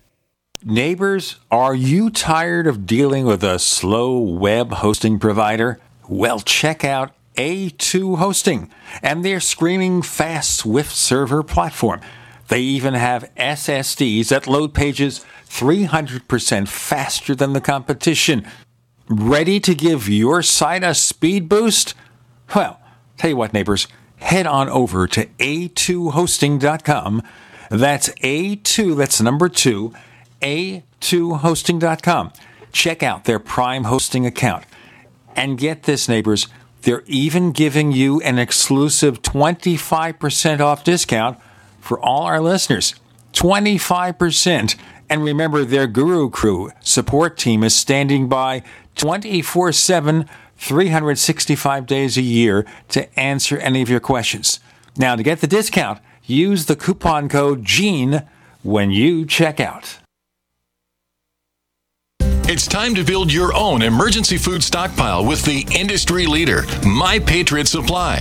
Once you try them, you'll know why so many Americans like you have made them part of their emergency preparedness plan. Experience the My Patriot Supply difference today with this unbelievable offer. Right now, a four week food supply is only $99, and that includes free shipping. That's 50% off the online price. Call 800 274 3070 to claim yours. Limit two per caller while supplies last. This offer isn't available online, so you want to make sure and grab this opportunity to get prepared today.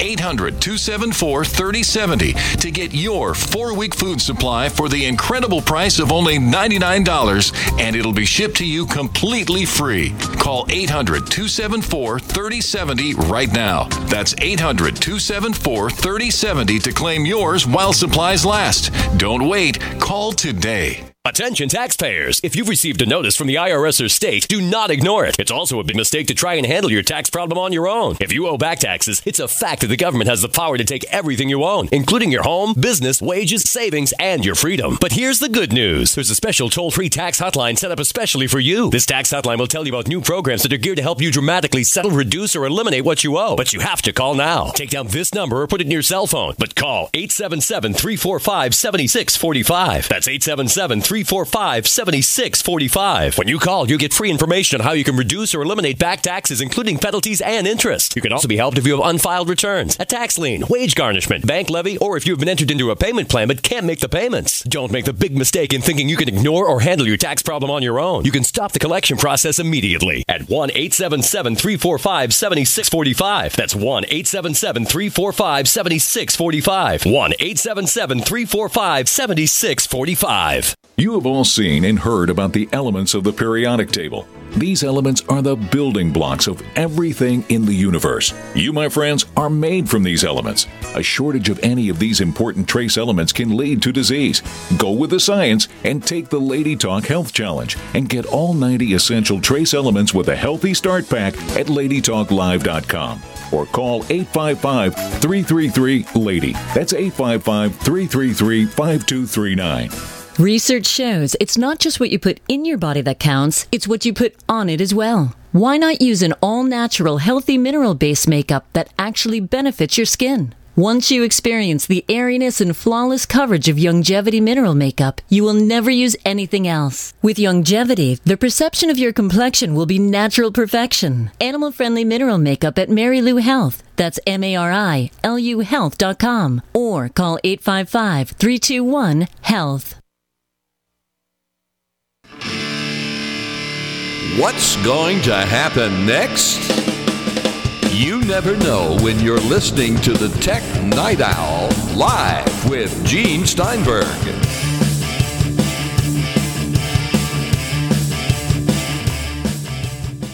Well, since we're talking about Apple Watch, my dog is no longer barking in the background, or he's given up on me. But I don't want to explain the complicated situation right now. We're talking to Adam Engst of TidBITS and Take Control Books. He has an Apple Watch Sports Edition, quite an investment for a normal person. But you're living with a normal band. You're not getting any of these expensive bands. Yeah, the the standard sport band, the larger one for me, um, is you know seems to be very comfortable on this particular setting. My it, it fits my wrist well. Interestingly, um, for me, it's uh, the third the third hole from the smallest, and the fourth hole from the smallest is also sort of acceptable. But I actually ran into an interesting problem. I was wearing it that way on Monday when I took it for its first run, and at some point I had picked up the pace fairly significantly, and I'm it must have actually left my wrist uh, in you know in in various arm swings long enough to to lock itself, which also stopped the workout. So it was an interesting problem. If the watch is not snug, it can, you know, sort of lose contact with your wrist, think you've taken it off, and then lock itself, which might be a problem. Ooh, that's not good. Yeah, as I said, that's why I, that's why I kind of I really recommend people try them on. Between the, the vision, which you know I'm 47, so I'm starting to have issues with this. And, you know, the, particularly at the end of the day, if my eyes are tired, actually focusing at the Apple Watch at the end, you know, on my arm can be kind of hard. Um, you know, it's not, it's not that the screen is bad in any way. It's just, I wouldn't hold something there to read. And then I can't move it any further away because it's attached to me and I can't. And moving it closer is even worse. So, you know, it's it's a it's an interesting problem, and you know the bands are quite variable. So, you know, which one you think you're going to like, you know, you really do want to try them on in the Apple Store. I also do believe that we'll see a a lot of third party bands and we've already seen a Kickstarter project for something called Click, which is uh, it's just it's just a little adapter part that slides into the watch, and then you could attach any standard band to it. So that would allow you to have whatever band you wanted. So if you had a band that was more adjustable or less adjustable or didn't cost hundred dollars like Apple's do, um, that would allow you to to be more uh, more flexible. So we expect there'll be third party bands that will fit. You won't have to rely on Apple's. That's obviously an important point. All right. I'm going to ask you a hard question before we get to a few other subjects here. And that is having lived with the Apple Watch, doing your due diligence as a tech journalist. Do you now sell it on eBay? I bet you get more than you paid for it. um, I'm sure I could, um, but uh, but the problem with due diligence as a tech journalist is that um, it doesn't stop. So I, I couldn't just write about this, you know, for a couple of times and then stop using it because uh, you know app developers are going to be doing things and it's going to be Apple's going to be releasing updates and it's going to be changing. It's a it's a moving target. So no, I I've got this puppy for for good, whether I, whether or not I like it, and I do like it for the most part. It's not changing my life. Uh, interestingly, Tanya, my wife, is liking hers. I think more than I am because she, I have my iPhone with me in a pocket all the time. That it's it just doesn't you know if I if I don't have the iPhone with me, I'm running or in the shower, I guess. You know, that's about those are about the only only times. So as a result, checking the iPhone or using the iPhone isn't hard. I slip it in my pocket all the time. However, Tanya, being a girl, um, does not have pockets in her pants that will reliably hold the iPhone, and she even has a smaller one. She has an iPhone 5s, and um, and then she has other outfits which don't have pockets at all. So her iPhone is on her desk, or on the kitchen counter, or in her purse, or somewhere.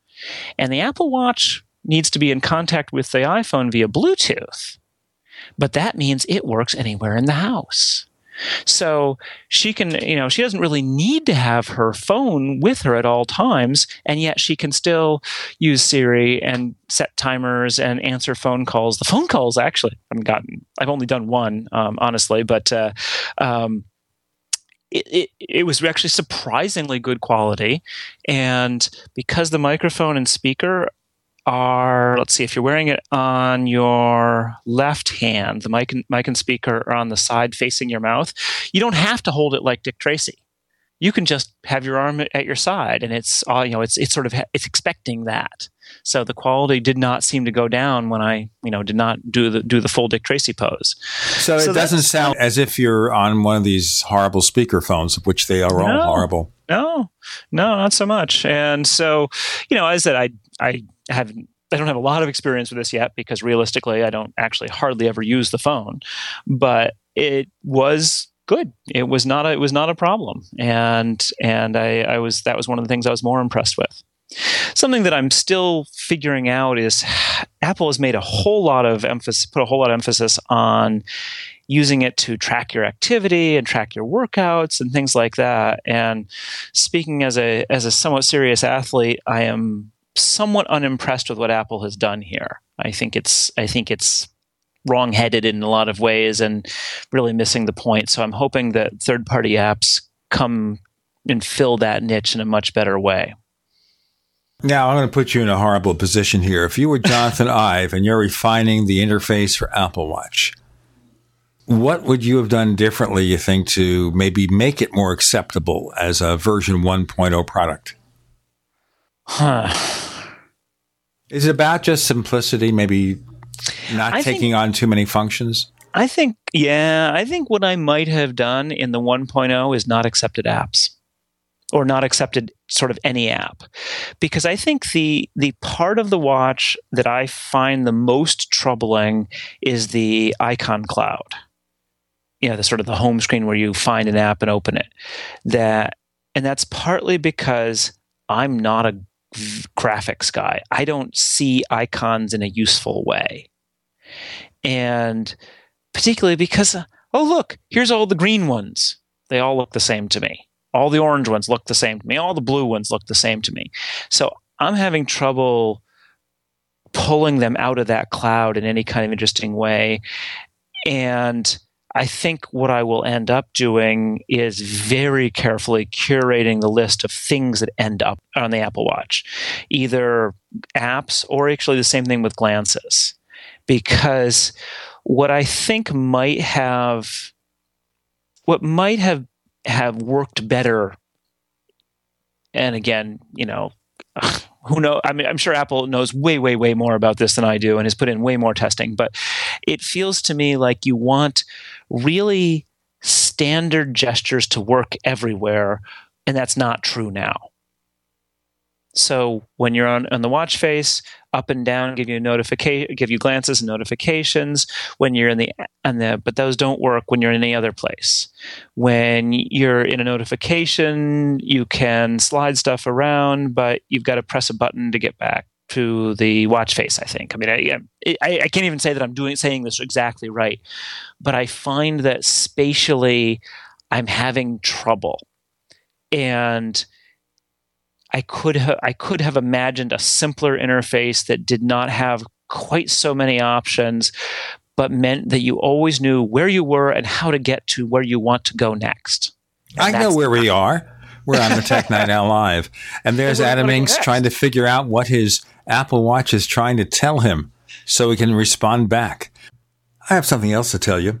I would like you to check out Tech Night Owl Plus. What's Tech Night Owl Plus?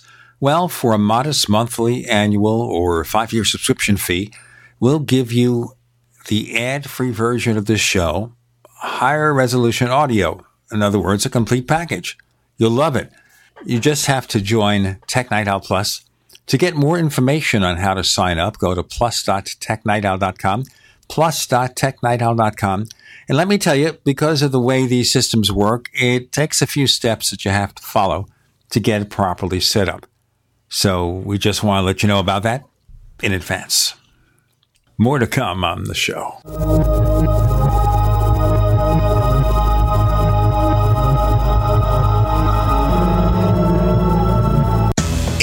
Independently leading the way for the nation.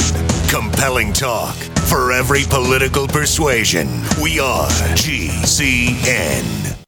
Graphic Converter is the image manipulation tool for the rest of us. It does not use any database. You get full control of all your files. Want to view the images of a folder? Drag it into Graphic Converter, and a powerful browser opens up to show your image files. You could use it for slideshows. You could use it to import images from digital cameras or from scanners. Need to do some image editing? You can do that too in Graphic Converter. Also, print catalogs. Convert from so many formats I can't even list them. Download now to see if Graphic Converter is good for you, like one and a half million other users. Guess what? You could save money when you buy Graphic Converter. Use the coupon code Night Owl. Use the coupon code Night Owl to get a special price for Graphic Converter. Go to lemkesoft.com. That's L E M K E soft.com. Lemkesoft.com. L E M K E soft.com. Don't complain about your cable bill going up and up and up. Do something about it. Grab a pencil and jot down this special number 1 855 905 MyTV. The more cable TV rates go up, the better digital satellite TV looks.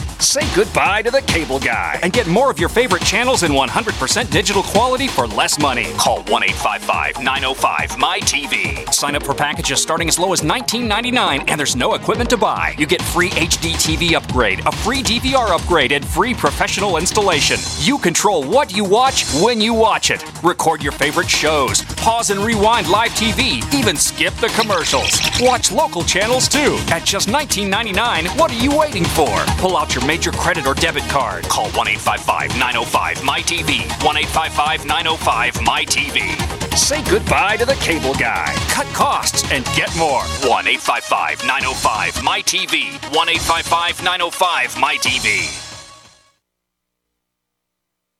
Making the right decisions is a challenge to investors. Are we going to see economic growth, slide into a recession, or at worst, depression? Hi, Ted Anderson from Midas Resources. We all know when a company acts irresponsibly, divesting ourselves in a move towards safety is prudent. When the market becomes volatile, U.S. Treasuries are a safe haven. But what do you do when the U.S. government overextends itself and spends beyond its means? Many investors are turning toward gold as a common sense alternative to traditional paper investments. Midas Resources has put together a powerful book titled 10 Reasons to Own Gold, discussing costs, benefits, risks, featuring full color illustrations, weights, and measures. The book is free and can be yours by calling 800 686 2237. Paper investments are dwarfed by gold's 6,000 year history. Discover how gold may be right for you and your IRA by calling 800 686 2237. Whether buying or it's time for you to sell, the book is free. Call 800 686 2237. Attention tax taxpayers. If you've received a notice from the IRS or state, do not ignore it. It's also a big mistake to try and handle your tax problem on your own. If you owe back taxes, it's a fact that the government has the power to take everything you own, including your home, business, wages, savings, and your freedom. But here's the good news. There's a special toll-free tax hotline set up especially for you. This tax hotline will tell you about new programs that are geared to help you dramatically settle, reduce, or eliminate what you owe. But you have to call now. Take down this number or put it in your cell phone. But call 877-345-7645. That's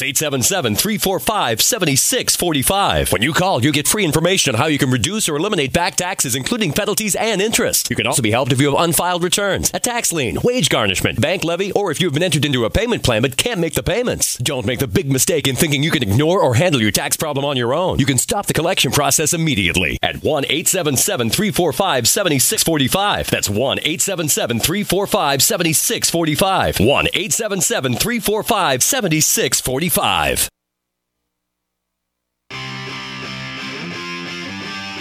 You never know what's going to happen next while listening to the Tech Night Owl live with Gene Steinberg.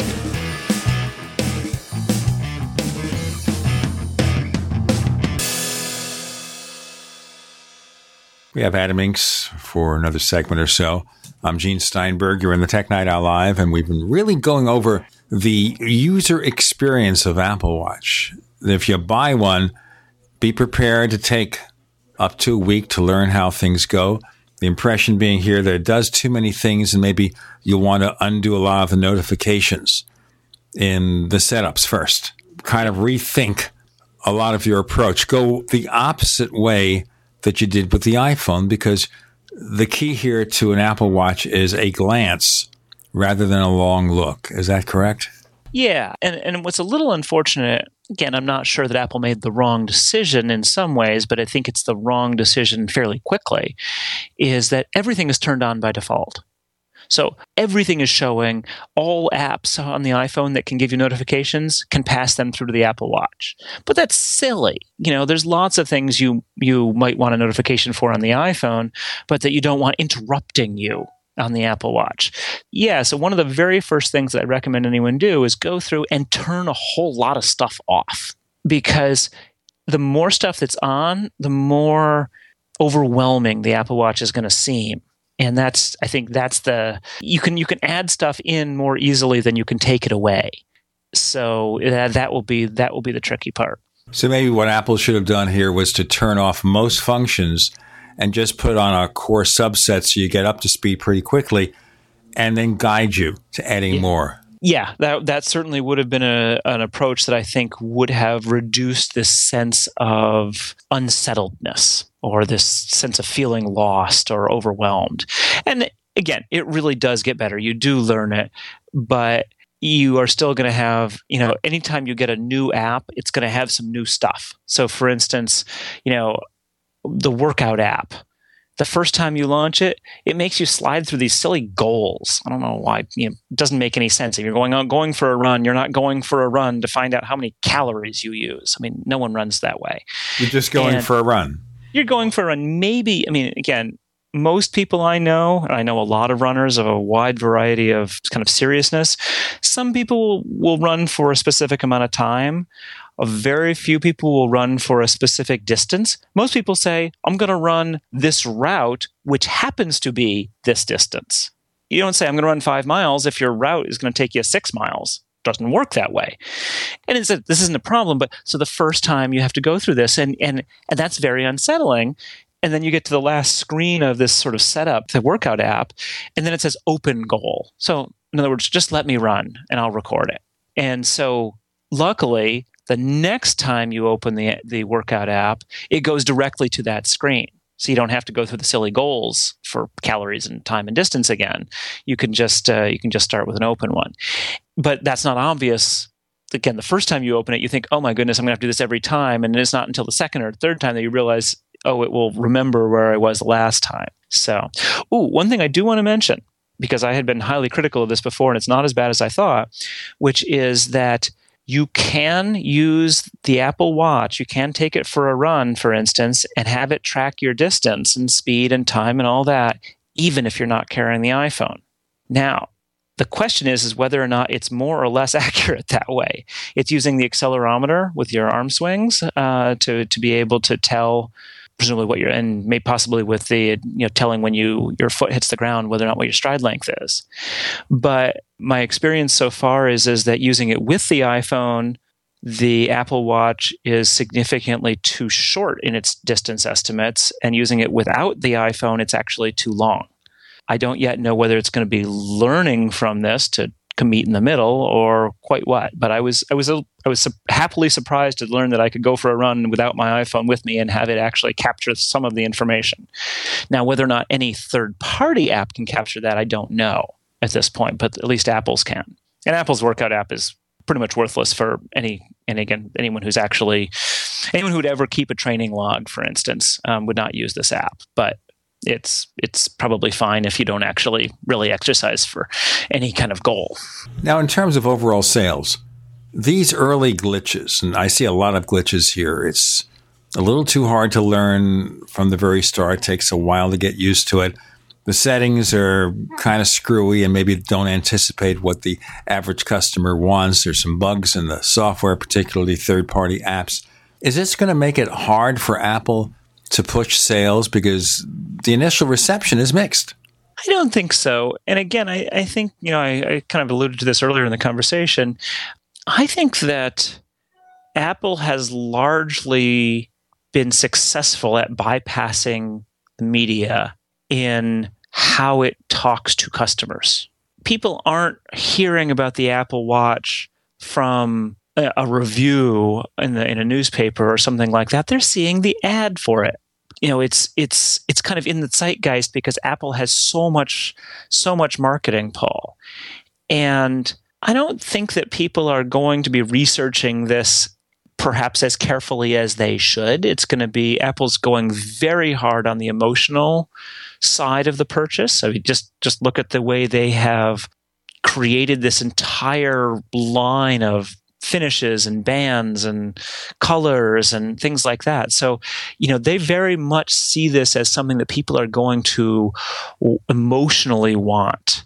And uh, Apple is certainly not going to in any way admit that there could be problems, but they're also going to be working to fix those problems as quickly as they can.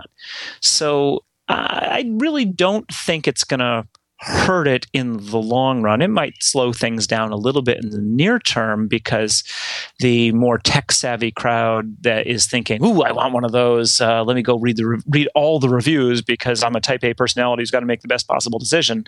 Those people might say, "Ooh, maybe I'm going to wait until December." Well, to Apple, waiting until December shouldn't be a big deal. That's when the holidays come in. Yep. And I certainly think, especially the more decorative versions of Apple Watch will be available by then.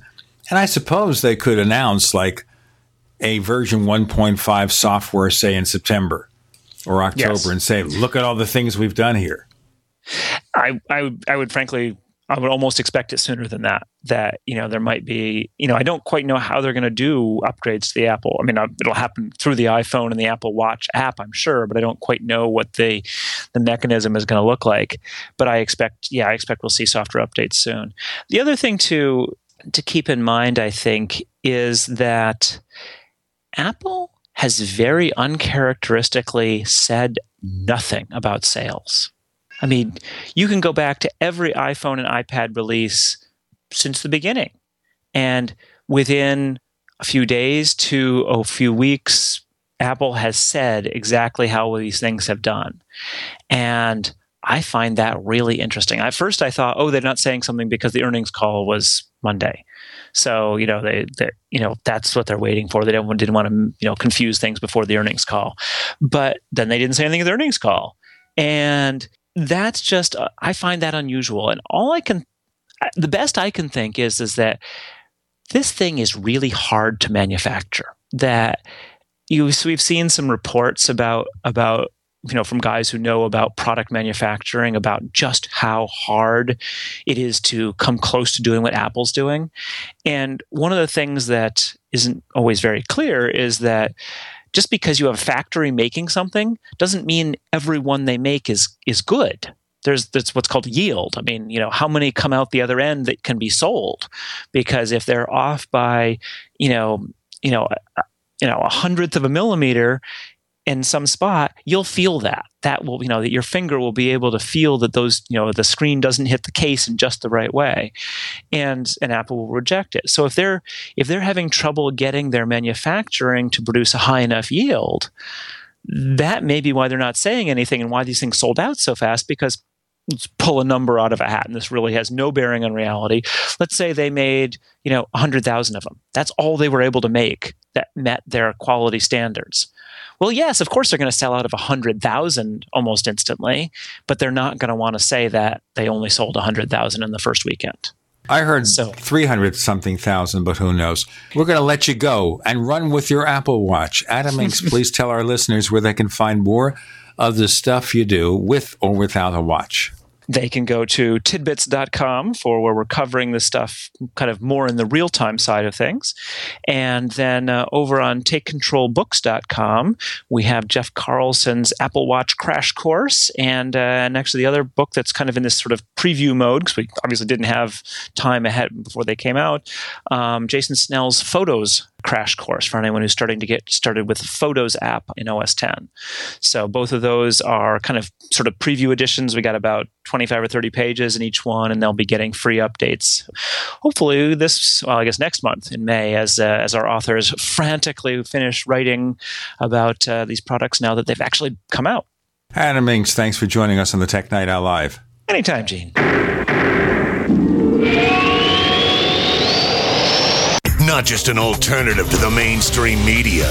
We're the premier independent talk radio network. We are GCN. Attention! Do you owe money to the IRS or have years of unfiled returns? Are you being audited or receiving threatening letters? If the answer is yes, you need help. The IRS can seize your property and assets, impose fines and penalties, garnish your wages, and even go after your bank account. Don't take on the IRS by yourself. Don't let the IRS destroy your life. Take action now. Call our team of experts for a free and confidential initial evaluation. We've helped thousands resolve their tax problems. Let us help you. 800 261 7073. 800 261 7073. We the people grow cotton, weave fabric, engrave ink, embed strips and fibers to protect from counterfeit, then carting to a private bank, having it lent back at interest, forcing taxes to service debt. This capitalism, or was Jefferson correct when stating a central bank issuing the public currency is a greater menace to the liberties of the people than a standing army? Ted Anderson, I'm placing a free silver dollar in a book that explains our monetary system. Call for your copy, 800 686 2237. It's time to understand the system. Call 800 686 2237. That's 800 686 2237. It's time to build your own emergency food stockpile with the industry leader, My Patriot Supply. Once you try them, you'll know why so many Americans like you have made them part of their emergency preparedness plan.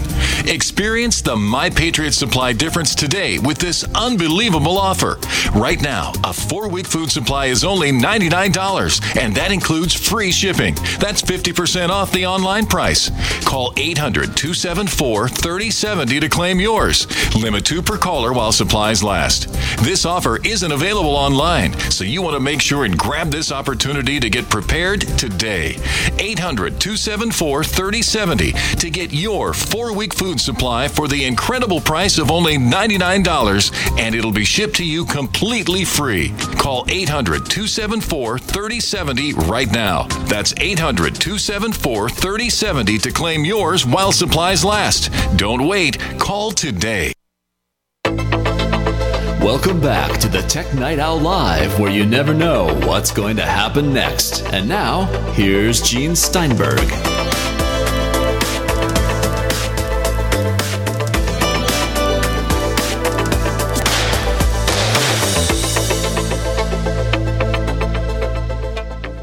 We have Bryan Chaffin of the Mac Observer, the watch expert. But guess what? We're not going to talk about watches yet.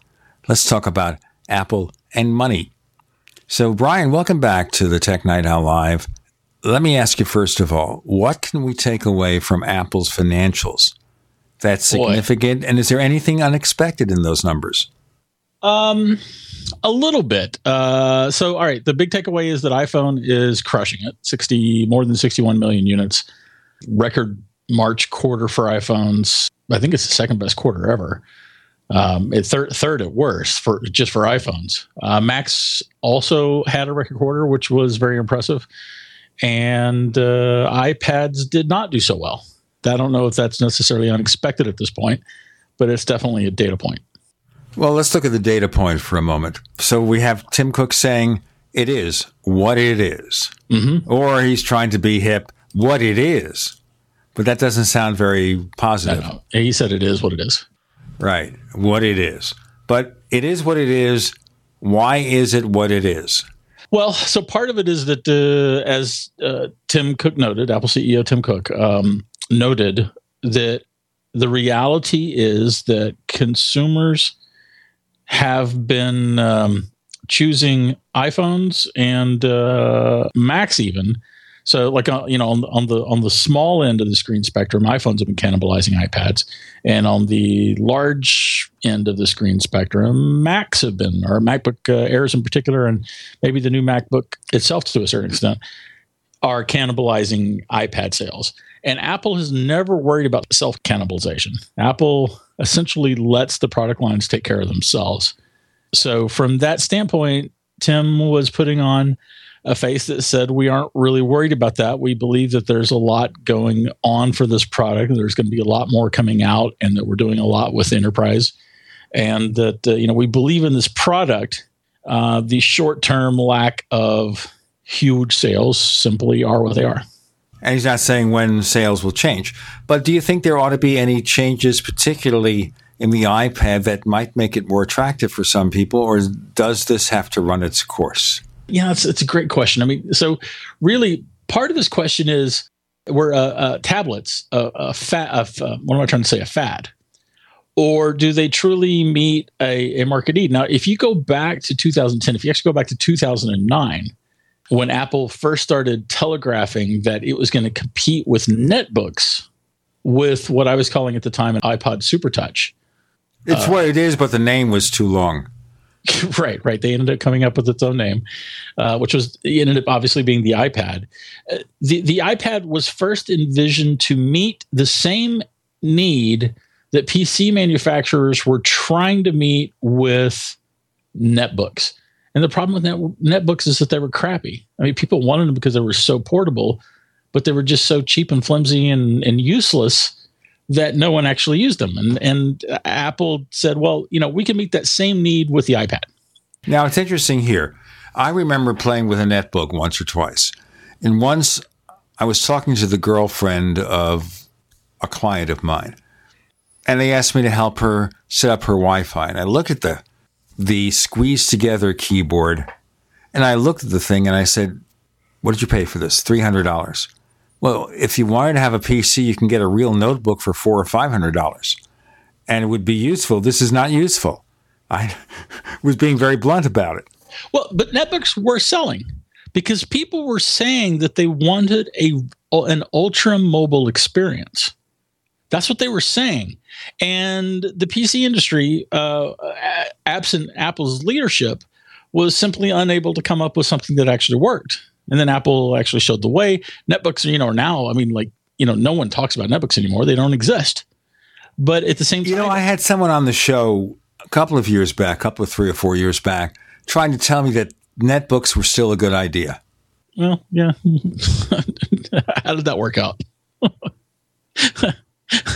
How did that work out for that person? Was that wasn't me, was it? I don't know if that person's still working for that magazine or not. I'll have to look it up. Yeah, I don't think it was me. That's all I care about. All right, so cut to today. People still want that ultra mobile experience, and what they're finding is they can they can actually a lot for a lot of people they can get what they want from their ultra mobile experience from a larger screen smartphone, be it the iPhone 6 or the iPhone 6 Plus. So that's I mean that's essentially what is happening to the to the iPad. So does Apple need to change something? Apple probably does need to um yeah, Apple if Apple wants to see iPad sales take off and it's Apple still sold over 12 million of these things. It's, it's, it's a lot of money. Apple will, will need to do something to the product line to make it fill a new need. Okay, this is the issue I have with the iPad right now. I don't need it. because a lot of what I do on an iPad, I can do on an iPhone. About the only thing that really works better for me is, all right, I can handle email more like a desktop Mac, and I have the larger keyboard, and that's okay. And I can maybe plug in a keyboard. I have a couple of Logitechs and some other brands here. I can plug in a traditional keyboard, and certainly lighter than my 2010 MacBook Pro, which weighs like five and a half or six pounds, something like that. It's a 17 inch version. So I could see that. But other than that, I can use the iPhone and my Mac. And the workflow on my Mac cannot be transferred in any way to the iPad, not the audio capturing, not the audio editing. I mean, there are audio editing apps for iPad, like GarageBand, but I can't use them. My workflow is not satisfied. Therefore, I can't really use the iPad. On the other hand, my wife loves hers. All right. Well, you're kind of the poster child for what's happening to iPad sales. Per- personally, I love my iPad. I, I take it um, everywhere, and that's no exaggeration. Okay, I understand that to each his own. And I can but, see the value in that. Now, here's the thing I think that for a lot of people, the iPhone 6 Plus became the replacement for the mini tablet like an iPad mini. Yes, the screen is smaller, but with the iPhone 6 Plus, people can take snapshots without this ungainly thing. People can make phone calls. So, you know, it has that advantage of being the all in one device. And in a lot of parts of the world, this is the only computer they have. Mm-hmm. It's true. It's true, especially especially uh, in the in emerging markets. Apple did really really well in emerging markets, which you wouldn't think Apple would, uh, because we see Apple as a premium brand.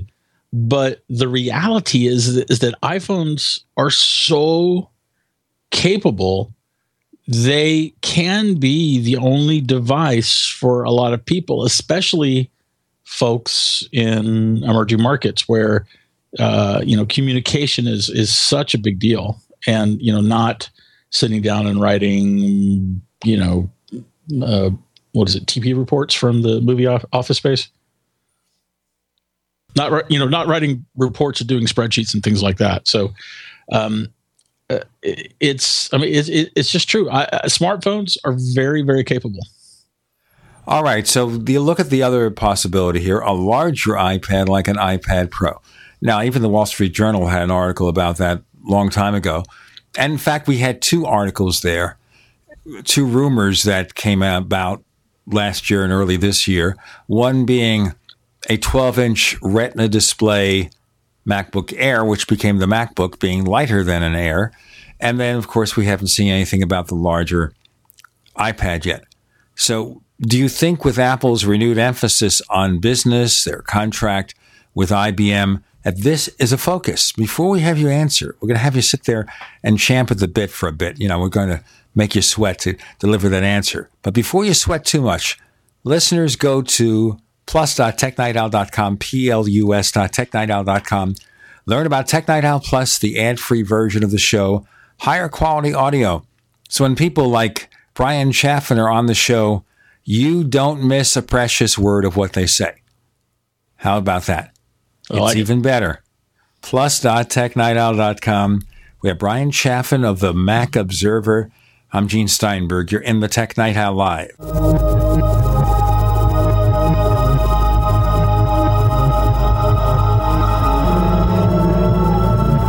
Neighbors, let Bitdefender worry about security. Just enjoy your Mac. Bitdefender antivirus for Mac. Complete protection 24 7. And take a selfie with your Mac, post it on Facebook, Twitter, or Instagram, and tag it Hugamac for a chance to win a MacBook Air. To learn more, go to bitdefender.com backslash Hugamac, bitdefender.com backslash Hugamac. So here's what happened. I was placing an order online. The site went down. It took hours before it returned, but I'd already placed the order with another company. If your site goes down, you could lose business. And if you have a business or personal site, you'll want to know it's easy to run and it will stay online. At iWeb, your site is hosted on one of the most reliable networks in the world. Talk to a sales rep at iWeb.com. Use the promo code TechNightOwl for a special discount. Gold. It's like nothing else on Earth. From the Romans through the Renaissance, from the Industrial Age to the Space Age, gold has weathered the test of time. For 6,000 years, gold has remained the ultimate store of wealth. According to the World Gold Council and the U.S. Mint, demand is at an all time high. The stage is being set for the reemergence of gold as the common sense alternative to a fiat paper currency that gets weaker every day. Midas Resources is proud to offer the hard hitting report that arms you with the truth you need to protect you and your family from the Fed's plans for your hard earned money. Don't gamble with your future. Call Midas Resources today and ask for your free copy of As Good as Gold. Call 1 800 686 2237 for the report the Fed hopes you'll never see. As Good as Gold can be yours by calling 800 686 2237. If you have ever thought about owning gold, you must read this report. Call Midas today at 800 686 2237. And Body Extract continues to receive positive testimonials from people who have experienced amazing results, like Reed. I just wanted to send you a quick but a very big thank you for Heart and Body Extract. I've been on the formula for nearly a month now, and the improvement in the circulation of my legs has been simply amazing. Reed was facing a tough choice. I was facing surgery due to the severity of 100% blocked arteries in both my legs. And my decision, waiting for surgery, to say no and try heart and body extract instead, has been thankfully the right decision. And the result? I can now walk up steps without noticeable pain. Order Heart and Body Extract at 866 295 5305, 866 295 5305, or hbextract.com. Heart and Body Extract for a long and healthy life. For over five years, you've been hearing about the Berkey guy, so you may know a few things about him. For example, you are well aware of the superior quality and effectiveness of Berkey water filters and accessories. But did you know the Berkeys have had independent lab tests done to prove just how effective they are? It's true, and he can email you the test results. Just visit goberkey.com. You may also know that the Berkey guy has helped tens of thousands of people get better prepared. Now, here's something you may not know. GoBerkey.com has amazing specials and deals all the time on a wide variety of survival and preparedness products. Most ready to ship same day. Visit the Berkey Guy at GoBerkey.com and be sure to click the red Products on Sale Now button. You can always call toll free 877 886 3653. Again, that's 877 886 3653. GoBerkey.com, home of the Berkey Guy. We'd like to hear from you. If you have a comment or question about the Tech Night Owl Live, please send it to news at technightowl.com. That's news at technightowl.com. If you'd like to discuss today's show with fellow night owls, visit our community forums at forum.technightowl.com. That's forum.technightowl.com. Bryan Chaffin of the Mac Observer. I'm Gene Steinberger in the Tech Night Owl Live. We mentioned Apple's financials where everything was coming up roses, except for the iPad, which apparently the sales are going, according to Tim Cook, to the iPhone 6 Plus or iPhone in general or to a Mac. So, what do you think, my friend, about a larger iPad? Uh, only a matter of time. Uh, Apple will absolutely release a larger, a third form factor for the iPad. Um, it, it's only a matter of time. That time is probably predicated on um, on Apple having the things that it that it wants to make that device right. So yeah, it's. It, I mean, it's just to me, it's a no brainer. It's just absolutely coming. We'll see it eventually. Okay, so with an iPad Pro, what kind of user case do we make for that? Artists, for one. Uh, content creators for another, uh, business folks, doctors' offices, um, point of sale systems, probably lots of enterprise uh, enterprise um, uh, usages, uh, usage in, in science, usage as control devices or even monitoring devices for other equipment. I think there are a lot of, you know, it's interesting, Gene. Before the iPad came out, I remember speaking to uh, Mac user groups uh, on two separate occasions, and we and we we wrote about this a lot too at the Mac Observer, and no one really knew what they were going to do with the iPad. I mean, you know, with the iPhone, kind of made sense. Steve Jobs showed it off at Macworld. What was that? 2007, January 2007. He said it's the internet in your pocket. It's a computer in your pocket, and and and really, internet in your pocket was all we needed to know. We knew what we were going to do with the iPhone, and this is before the App Store and you know third party apps galore, all that sort of stuff. But we knew what we were going to do with the with the iPhone. With the iPad, we really weren't sure. Then when we got it, it sort of made sense, and everyone grokked it. The people, the people who got iPads uh, tend to love them. Usage numbers are still off the charts for the iPad, but uh, I think we're going to be back in the same spot. We'll know what we will do with a larger iPad when it hits the market. Well, I could see the content creator thing. I see the graphic artist thing. I could see maybe if the right apps were available, I could use it for my audio production. But we also need a better multitasking system, more like a traditional Mac would offer. Uh, fair, fair enough. Yeah, I guess that's probably true. And with that larger screen real estate, you know, I mean, and, there have been Android devices uh, that have been able to, you know, do split screen, uh, multi multi apps running at the same time. Uh, Apple has always steered away from that. They, they say in part because of um, battery usage uh, it's not ever something that I've I've ever had a hot desire for, but you know, I, certainly there are people that do. So yeah, that that could happen. That could happen. I, again, I think that we'll we'll see that it's the kind of device that will find its its niche once once it's free to do so. So you think maybe in the next year or two sales will bottom out and go up again? I'm just thinking the refresh cycle will do it whenever that happens that maybe well, another year or so or by fall, there'll be a reason for people with an iPad one or two to say, okay, I'll buy a new one. That actually is such a great point. Um, to me, iPad usage is closer to the, the iPad usage cycle is closer to that of a Mac than it is to to a smartphone. I think most smartphone users tend to upgrade every two years. Like I could be projecting a little bit there. Certainly, Apple's um, Apple's own customer refresh cycle is is dominated by that two year cycle. But I think that iPads tend to get used longer. It's funny. I was just selling um, for my mother. I was selling her iPad Air, which would be a year and three month old model, and I was selling it for her so she didn't have to mess with Craigslist. And the the uh, the couple that I sold it to, they were replacing an original iPad, a 2010 iPad.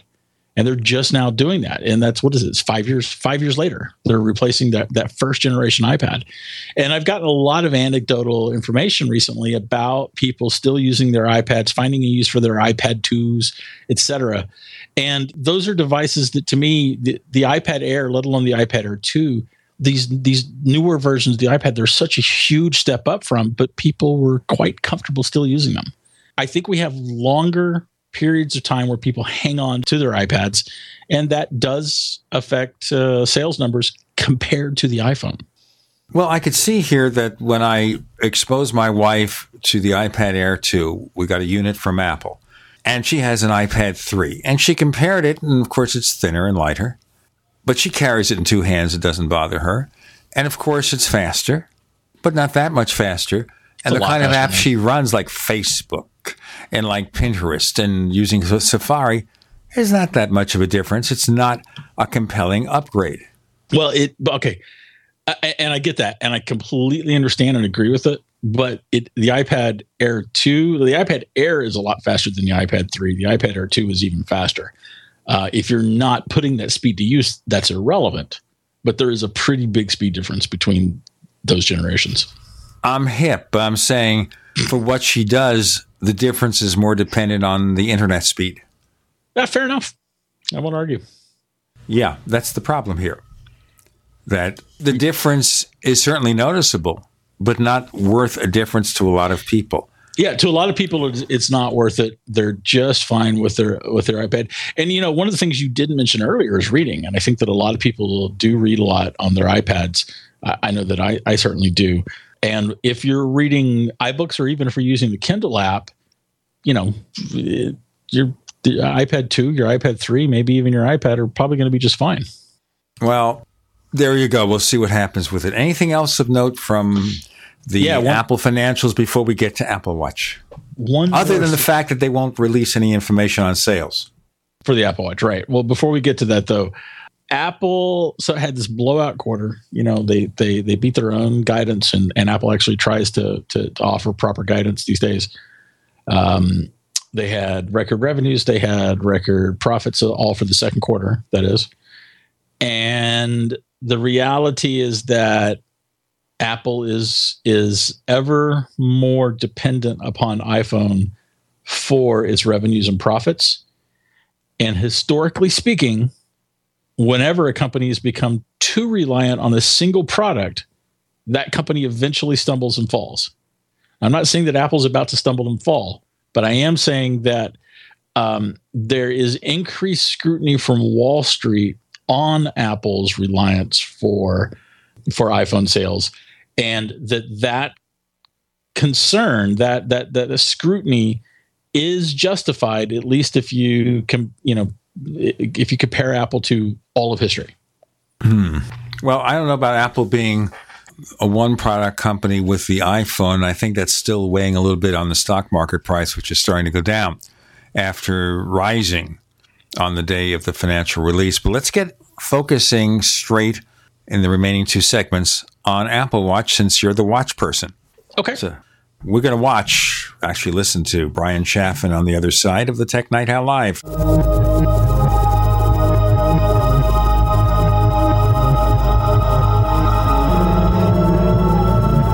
little right, a little left, but always independent minded. The Genesis Communications Network, GCN. Graphic Converter is the image manipulation tool for the rest of us. It does not use any database. You get full control of all your files. Want to view the images of a folder? Drag it into Graphic Converter, and a powerful browser opens up to show your image files. You could use it for slideshows. You could use it to import images from digital cameras or from scanners. Need to do some image editing? You can do that too in Graphic Converter. Also, print catalogs. Convert from so many formats I can't even list them. Download now to see if Graphic Converter is good for you, like one and a half million other users. Guess what? You could save money when you buy Graphic Converter. Use the coupon code Night Owl. Use the coupon code Night Owl to get a special price for Graphic Converter. Go to lemkesoft.com. That's L E M K E soft.com. Lemkesoft.com. L E M K E soft.com. This alert just came in. This special announcement is for business owners and leaders of organizations who've been waiting for the right time to build. General Steel has made it impossible to wait any longer with rock bottom prices that could save you thousands. That's right, General Steel, America's leader in pre engineered structures, is offering buildings at prices you will never see again. Don't miss these prices. A 50 by 100 for $35,000. You heard right, that's 5,000 square feet for $35,000.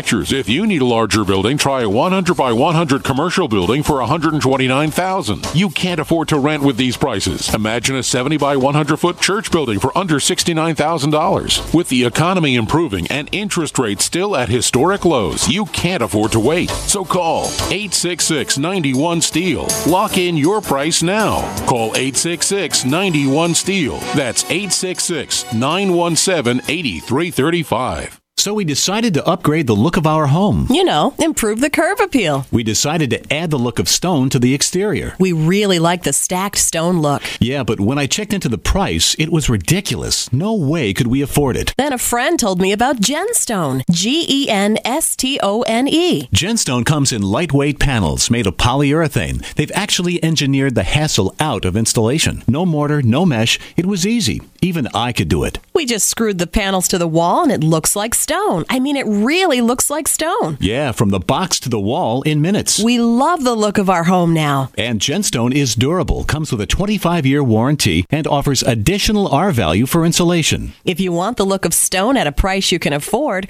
call Genstone. At 855 955 Stone. Trust me, you'll save money. And you'll love the look. 855 955 Stone. That's 855 955 7866.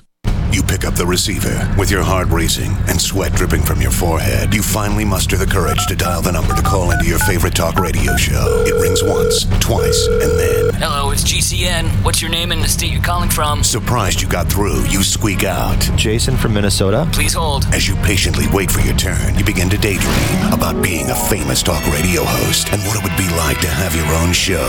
Jason from Minnesota, you're up. Millions of loyal listeners worldwide waiting to call and talk to you.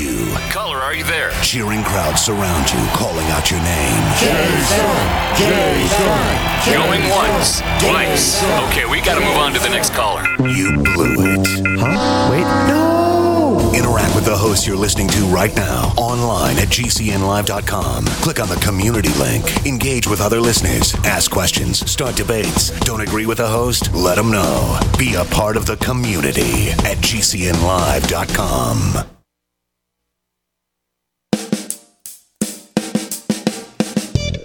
You're listening to the Tech Night Owl Live with Gene Steinberg. You never know what's going to happen next.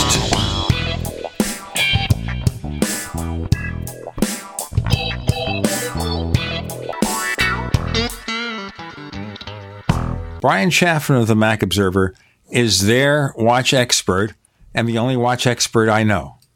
Or maybe I should talk to my jeweler. You should talk to Dave Hamilton too. He's he's also a watch expert. Okay. So, you have an Apple Watch yet, right? No, mine has not arrived. As a matter of fact, as of an hour ago, it was still showing as processing uh, items. We, uh, we uh, although another unit that was ordered in the same minute as mine turned into shipping tomorrow, but I'm still waiting for mine. That's no good.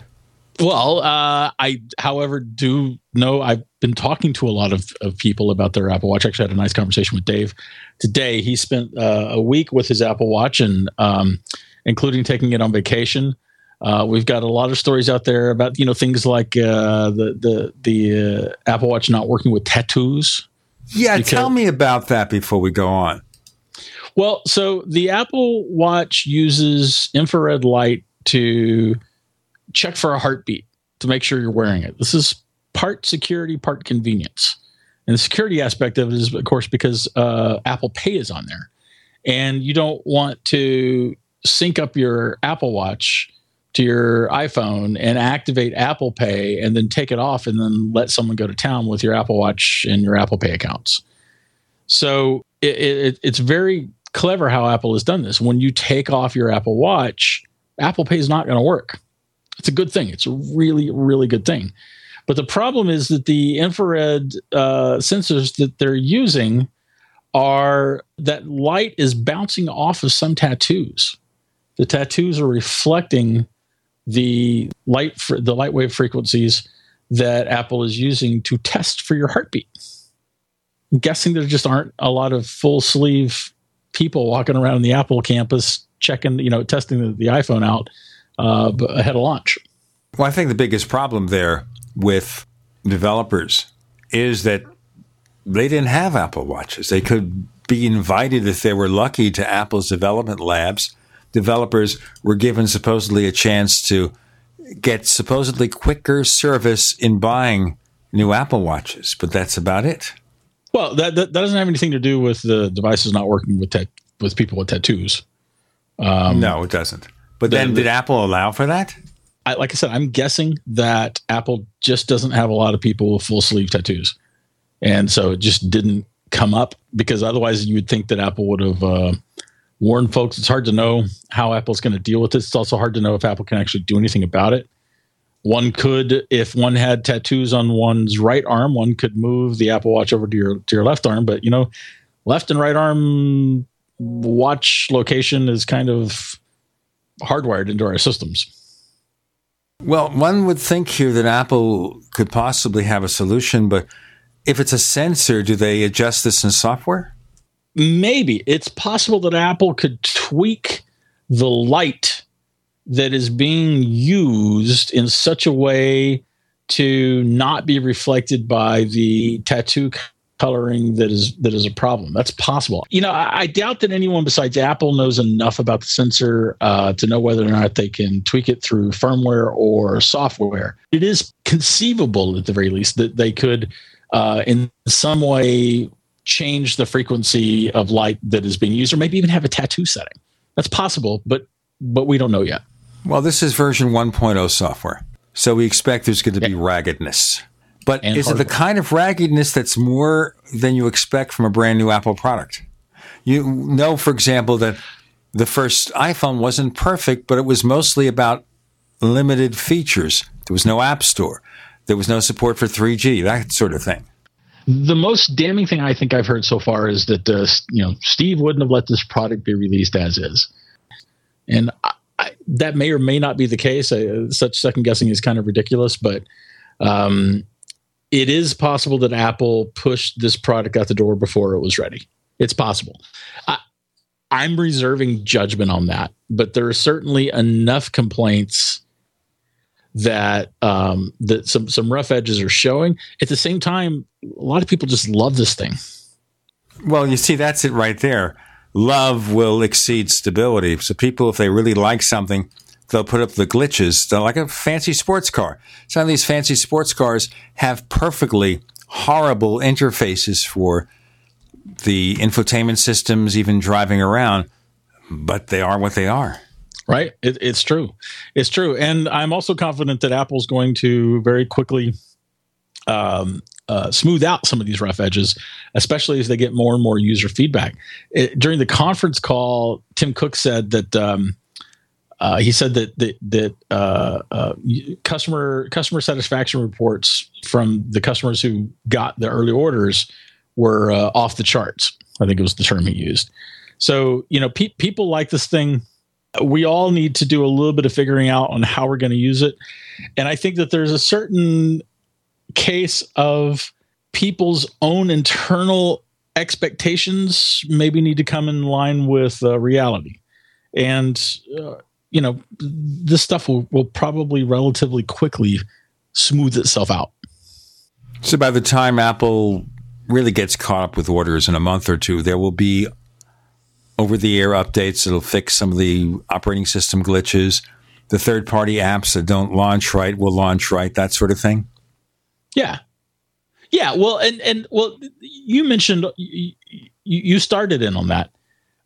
There are a lot of apps, a lot of Apple Watch apps that were released on day one by developers who didn't have any hands-on time with an Apple Watch, and that's just reality. There were there weren't more than I, I'm guessing a couple hundred developers that got invited in to spend time in Apple's labs. It might have been a little more, probably wasn't though, and you know so as more and more Apple Watches get delivered and as developers get to spend more time with them, we're going to see better apps. That's that's for sure. The only issue here is if someone wants to buy an Apple Watch and they're not sure what to do, so they'll look for comments online, people who own them, what problems they have. They'll also read the reviews. And the reviews will talk about the slow launch times and they'll talk about the raggedness around the edges. The reviews will, for the most part, say it's just wonderful. It's the best smartwatch out there. But there's no real need to buy one right now. Yeah, yeah, it's a, it's a subjective call. I don't think there's an absolute here, Gene. Uh, I think um, um, the Apple Watch is not for everyone, but it's going to be for uh, a lot of people, and I think that it's going to change a lot of things for the people for whom it particularly resonates. Does it resonate for someone who's a fashionista? I worry about that because it's not something that you expect to last 5, 10, 15 years. It's not like you buy something for a lot of money and you use it year after year. It's got a finite life and it might be a short life since you can't update the original version. Well, uh, you know, you say you spend a lot of money. It's it's certainly less than most iPads cost, and it's and it's uh, a lot less than iPhones cost. And if you're not getting them subsidized, if you look at the actual retail price on a, on an iPhone, right? But um, I'm thinking of the high end version, the edition. Yeah, I mean, is someone going to spend ten thousand dollars to seventeen thousand dollars on something that doesn't last? Well, I don't think they should. We've discussed that before. I cannot advise anyone to buy the Apple Watch edition, the, the gold or the rose gold version. Doesn't make any sense to me from a purely economic sense. But if you have the kind of money to buy one of those in the first place, you may not care about that. You may just want a gold Apple Watch on your wrist. And if that's the case, more power to you. Um, I don't really think the, the, the Apple Watch edition does not exist to sell in large numbers. What the Apple Watch edition exists for is to get people thinking differently about wearable computing, to think of it not as a gadget, not as a nerd thing, but as a a fashion extension to your life and and and just to like I said to think differently about it. Okay, it's a showcase for the technology. We'll have more to come with Bryan Chaffin of the Mac Observer. I'm Gene Steinberg. You're in the Tech Night Owl Live.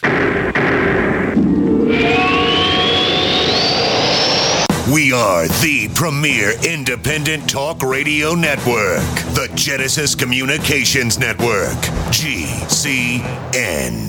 Neighbors, are you tired of dealing with a slow web hosting provider? Well, check out A2 Hosting and their screaming fast Swift server platform. They even have SSDs that load pages 300% faster than the competition. Ready to give your site a speed boost? Well, tell you what, neighbors, head on over to a2hosting.com. That's A2, that's number two, a2hosting.com. Check out their Prime hosting account. And get this, neighbors, they're even giving you an exclusive 25% off discount for all our listeners. 25%. And remember, their Guru Crew support team is standing by 24 7, 365 days a year to answer any of your questions. Now, to get the discount, use the coupon code GENE when you check out. Don't complain about your cable bill going up and up and up. Do something about it. Grab a pencil and jot down this special number 1 855 905 MyTV. The more cable TV rates go up, the better digital satellite TV looks. Say goodbye to the cable guy and get more of your favorite channels in 100% digital quality for less money. Call 1 855 905 MyTV. Sign up for packages starting as low as $19.99 and there's no equipment to buy. You get free HD TV upgrade, a free DVR upgrade, and free professional installation. You control what you watch when you watch it. Record your favorite shows, pause and rewind live TV, even skip the commercials. Watch local channels too. At just $19.99, what are you waiting for? Pull out your major credit or debit card. Call 1 855 905 MyTV. 1 855 905 MyTV. Say goodbye to the cable guy. Cut costs and get more. 1 855 905 MyTV. 1 855 905 MyTV. Hi, my name is Scott Fuchs, teacher and rowing coach for over 14 years. I was sluggish, overweight, on prescription drugs, and only 30 something. Fortunately, I was referred to Dr. Z, and happy to say Dr. Z's all natural protocols over a consistent course resolved my health issues. I'm in the best shape of my life, and most importantly, on zero medications. I'm Dr. Zdanowski, author of Evology, trained as a primary care physician, surgical manipulation under anesthesia expert in nutrition, diet, weight loss, immune system, and I specialize in chiropractic. My 15 years of professional experience has taught me the four keys to vibrant health a balanced musculoskeletal system, an integrated nervous system, a flowing lymphatic system, and a body filled with over 90 essential nutrients. This has been a secret too long. Actualize your potential, reverse disease. Call me, Dr. Z, 201 945 1177, 201 945 1177, evolveyourself.com. By now, you may have heard a bit about bitcoins, but did you know bitcoins are now over an $8.5 billion market? And did you know that over 65,000 businesses now accept bitcoins? Listen, if you're already earning bitcoins or trying to make money in the bitcoin market, you've got to know bidbit.co. Why? Because bidbit.co is where you can easily receive bitcoins by selling and auctioning off your own personal items or promote business products and services for bitcoins. You heard right. Whether personal or business, you can now buy, sell, and auction your product and services quickly, easily, and securely for Bitcoin at bidbit.co, the first and only marketplace website to offer BidBit escrow, a proprietary technology which gives buyers and sellers security and peace of mind because all transactions are protected. Start today. It's free to join, free to post, free to auction, and free to bid at bidbit.co. Buy, sell, bid, or auction everything Bitcoin. That's www.bidbit.co. Bidbit.co. You're listening to the Tech Night Owl live with Gene Steinberg. You never know what's going to happen next.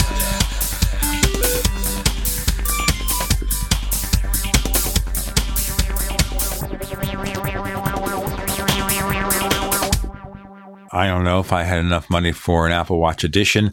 And I could stick one in every drawer. This is the 2015 version. Here's a 2016 version. And I could just buy a new one every year. That'd be fun. Then the old ones, I'll burn the old ones down for the gold value or sell them on eBay. Right now, if you sell an Apple Watch on eBay, you get more than you paid for it. Yeah, for a while, only because they're in short supply. I don't expect that to last. All right. So we're really having a ball of a time here trying to discuss the Apple Watch. Nobody knows what the real sales are. We just have some estimates because Apple didn't say. But I still wonder about that. Is it because the numbers would be embarrassing because so few shipped, or could Apple give you the pre orders, or is that not really kosher because people can order something and cancel before it delivers? Well, Apple has in the past given us shipment numbers during the conference call and that Apple didn't. I found a little bit strange, but I don't know if you know how how much we should be reading into that. Maybe the numbers weren't big. Maybe they were just fine. Tim Cook talked a relaxed game about it, you know, and and the analysts didn't actually press them. Well, the analysts never numbers. press Apple. The analysts, I think, are afraid they'll lose their preferred position being on those conference calls. Well, there's there's a lot to what you just said there, Gene but Apple has been pressed in the past about things like market share from analysts who didn't understand Apple. Apple has been pressed at times, but there's still there's still something to what you just said. Right. This case here, it just went past them. Yeah, they, or they let they let it go. They, they weren't hammering on Apple for uh, for those numbers. I mean, and, and we'll get them. We'll get them by the end of next quarterly announcement. We'll have a, a an understanding of how Apple Watch is doing. Well, that depends on a lot of things. Number one, that the sales figures are good because Apple doesn't have to do it. It's put into this miscellaneous category, so they do not have to break it down unless there's a reason to. No, Apple doesn't, but there will be some amount of pressure for Apple to do so. Um, there will be some there will be some amount of pressure. Apple can't necessarily be forced to do it, but I suspect we will find out how many Apple watches are shipping, even if it's a even if it's a vague number. But at some point, Apple's going to uh, fess up. Well, we have to see what kind of numbers they produce. Um, also, there was a report about one of the reasons for the production issues, smaller production, is because the Taptic engine might have been defective. That's been repeated by some mainstream outlets. It doesn't mean it's true or not. But that could be that early production of certain parts didn't work out as well, so they had to have lower yields. Only a smaller percentage of units were available that way. And you're not hearing about a lot of people getting them yet. So I'm sure that the numbers of actual deliveries is still small. Well, so Apple had two manufacturers sourcing the Taptic engine, and this is this is basically this is the the invention that Apple came up with to tap you on the wrist for notifications, and it feels just like a tap. I have felt it; it's it's quite remarkable. And uh, apparently, uh, a lot of these Taptic engines from uh, I think they're called AA Systems or AA, AAC something another. The company's called AAC, and a lot of them were defective. And Apple claims to have caught them before they shipped. Technically, it's claimed that Apple caught them before shipment. Correct. They haven't said anything Apple never will. I just saw right before we started uh, speaking, Gene, uh, I, saw, I saw a report that seemed to be based on an Apple comment, an Apple statement, uh, saying that, that, that, that they did catch them all. Regardless, it means it's going to take longer to get other manufacturers on board and supplies. The impression I got is that they expect to get this kind of fixed in by June sometime. Yeah, that seems to be the case. You know, they're doing what they can with the other source, the other manufacturer. Uh, and they just apparently had a lot of Apple watches that they just couldn't ship. And those Apple watches now is not just simply a matter of popping in a new Taptic engine. They're going to have to go through some kind of refurb process, uh, some kind of you know re-engineering process to get those units in there before Apple can actually ship them. Uh, and that's going to take time. Uh, the, the process was not set up to do that. Question is here: If you do that, you rebuild a product during manufacturing. Does that mean it's a refurb or what?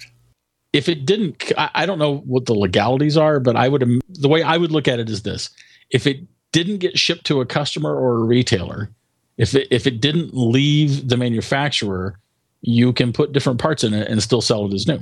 It seems to be perfectly reasonable to me. It happens all the time, actually. You know, when something gets something gets fixed in QA. All right, let's talk about one more thing before we let you go. Sure. All right. So during the quarterly conference call, Tim Cook says we shouldn't believe these component cost estimates for products. Yeah, he and said no one to, ever gets them right. Right, no one gets them right. But Apple's also saying that because it's a first generation product, the profit margins won't be so great. So then we have IHS iSuppli saying the components cost $83.70. Now, understand that's not the entire cost of building it. You have to have the assembly process. Okay? You have to have putting it into the case, all this stuff that adds to the cost. And of course, then there's R&D, there is shipment, that kind of thing. So even if it costs 80 some odd dollars, Apple's profit overall on a $359 Apple Watch might still be 25 or 30% when you add all that in. So it's not as if they're roaring in money, but that still depends on whether these costs are accurate. And you see, some possibly are because we know the manufacturer and the part number of the product, the component they're using. In other cases, probably not because it's custom parts. Yeah, and Apple invents a lot of its own manufacturing processes, and Apple owns a lot of its own robots, and Apple is developing its own robotic technology to to to better its manufacturing. Um, who knows how much the Taptic engine costs because that's an Apple invention. You know, there's a lot of stuff here that that only Apple knows and and Apple is controlling. So it is I mean, you know, I, I always look at those cost uh, breakdowns as a an educated guide. I don't look at them as is is hard facts. And the the the flip side of that is that we know Apple aims to have a roughly forty percent plus or minus a couple of points uh, gross margins uh, on the hardware that on the products that it sells. So, in theory, then a $400 product is going to what? Cost like $260 to build? Yeah. yeah. You build and ship, and yeah, sure. Something like that. Well, I think with saying 40%, it would be $240 to build. So, $240 to do all the work in building and supporting that product and shipping it, and the rest is their profit margin it's the gross margin. From gross margins, you're also paying, uh, you know, um, uh, you're paying R and D, you're paying marketing, you're paying uh, corporate uh, overhead. Your, there's a lot of things that, that still come out after gross margins. So the gross margin is really going to be just basically the parts and the assembly, and that's about it. Yeah, because you can't include R and D then, because R and D is a separate line item. Correct. Okay, we're just getting that straightened out.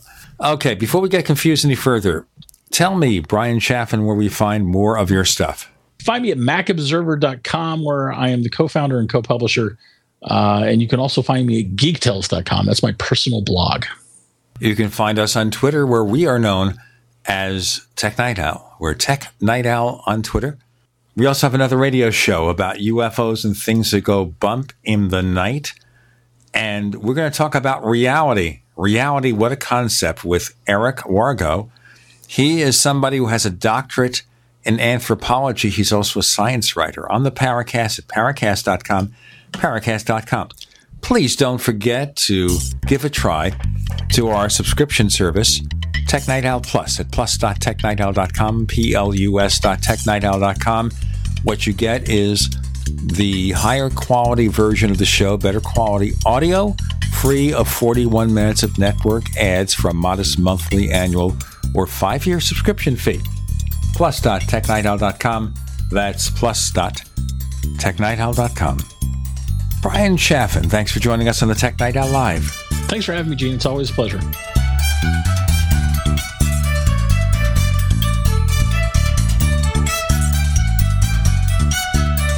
The Tech Night Owl Live is a copyrighted presentation of Making the Impossible Incorporated. We'll be back next week, same bat time, same bat channel.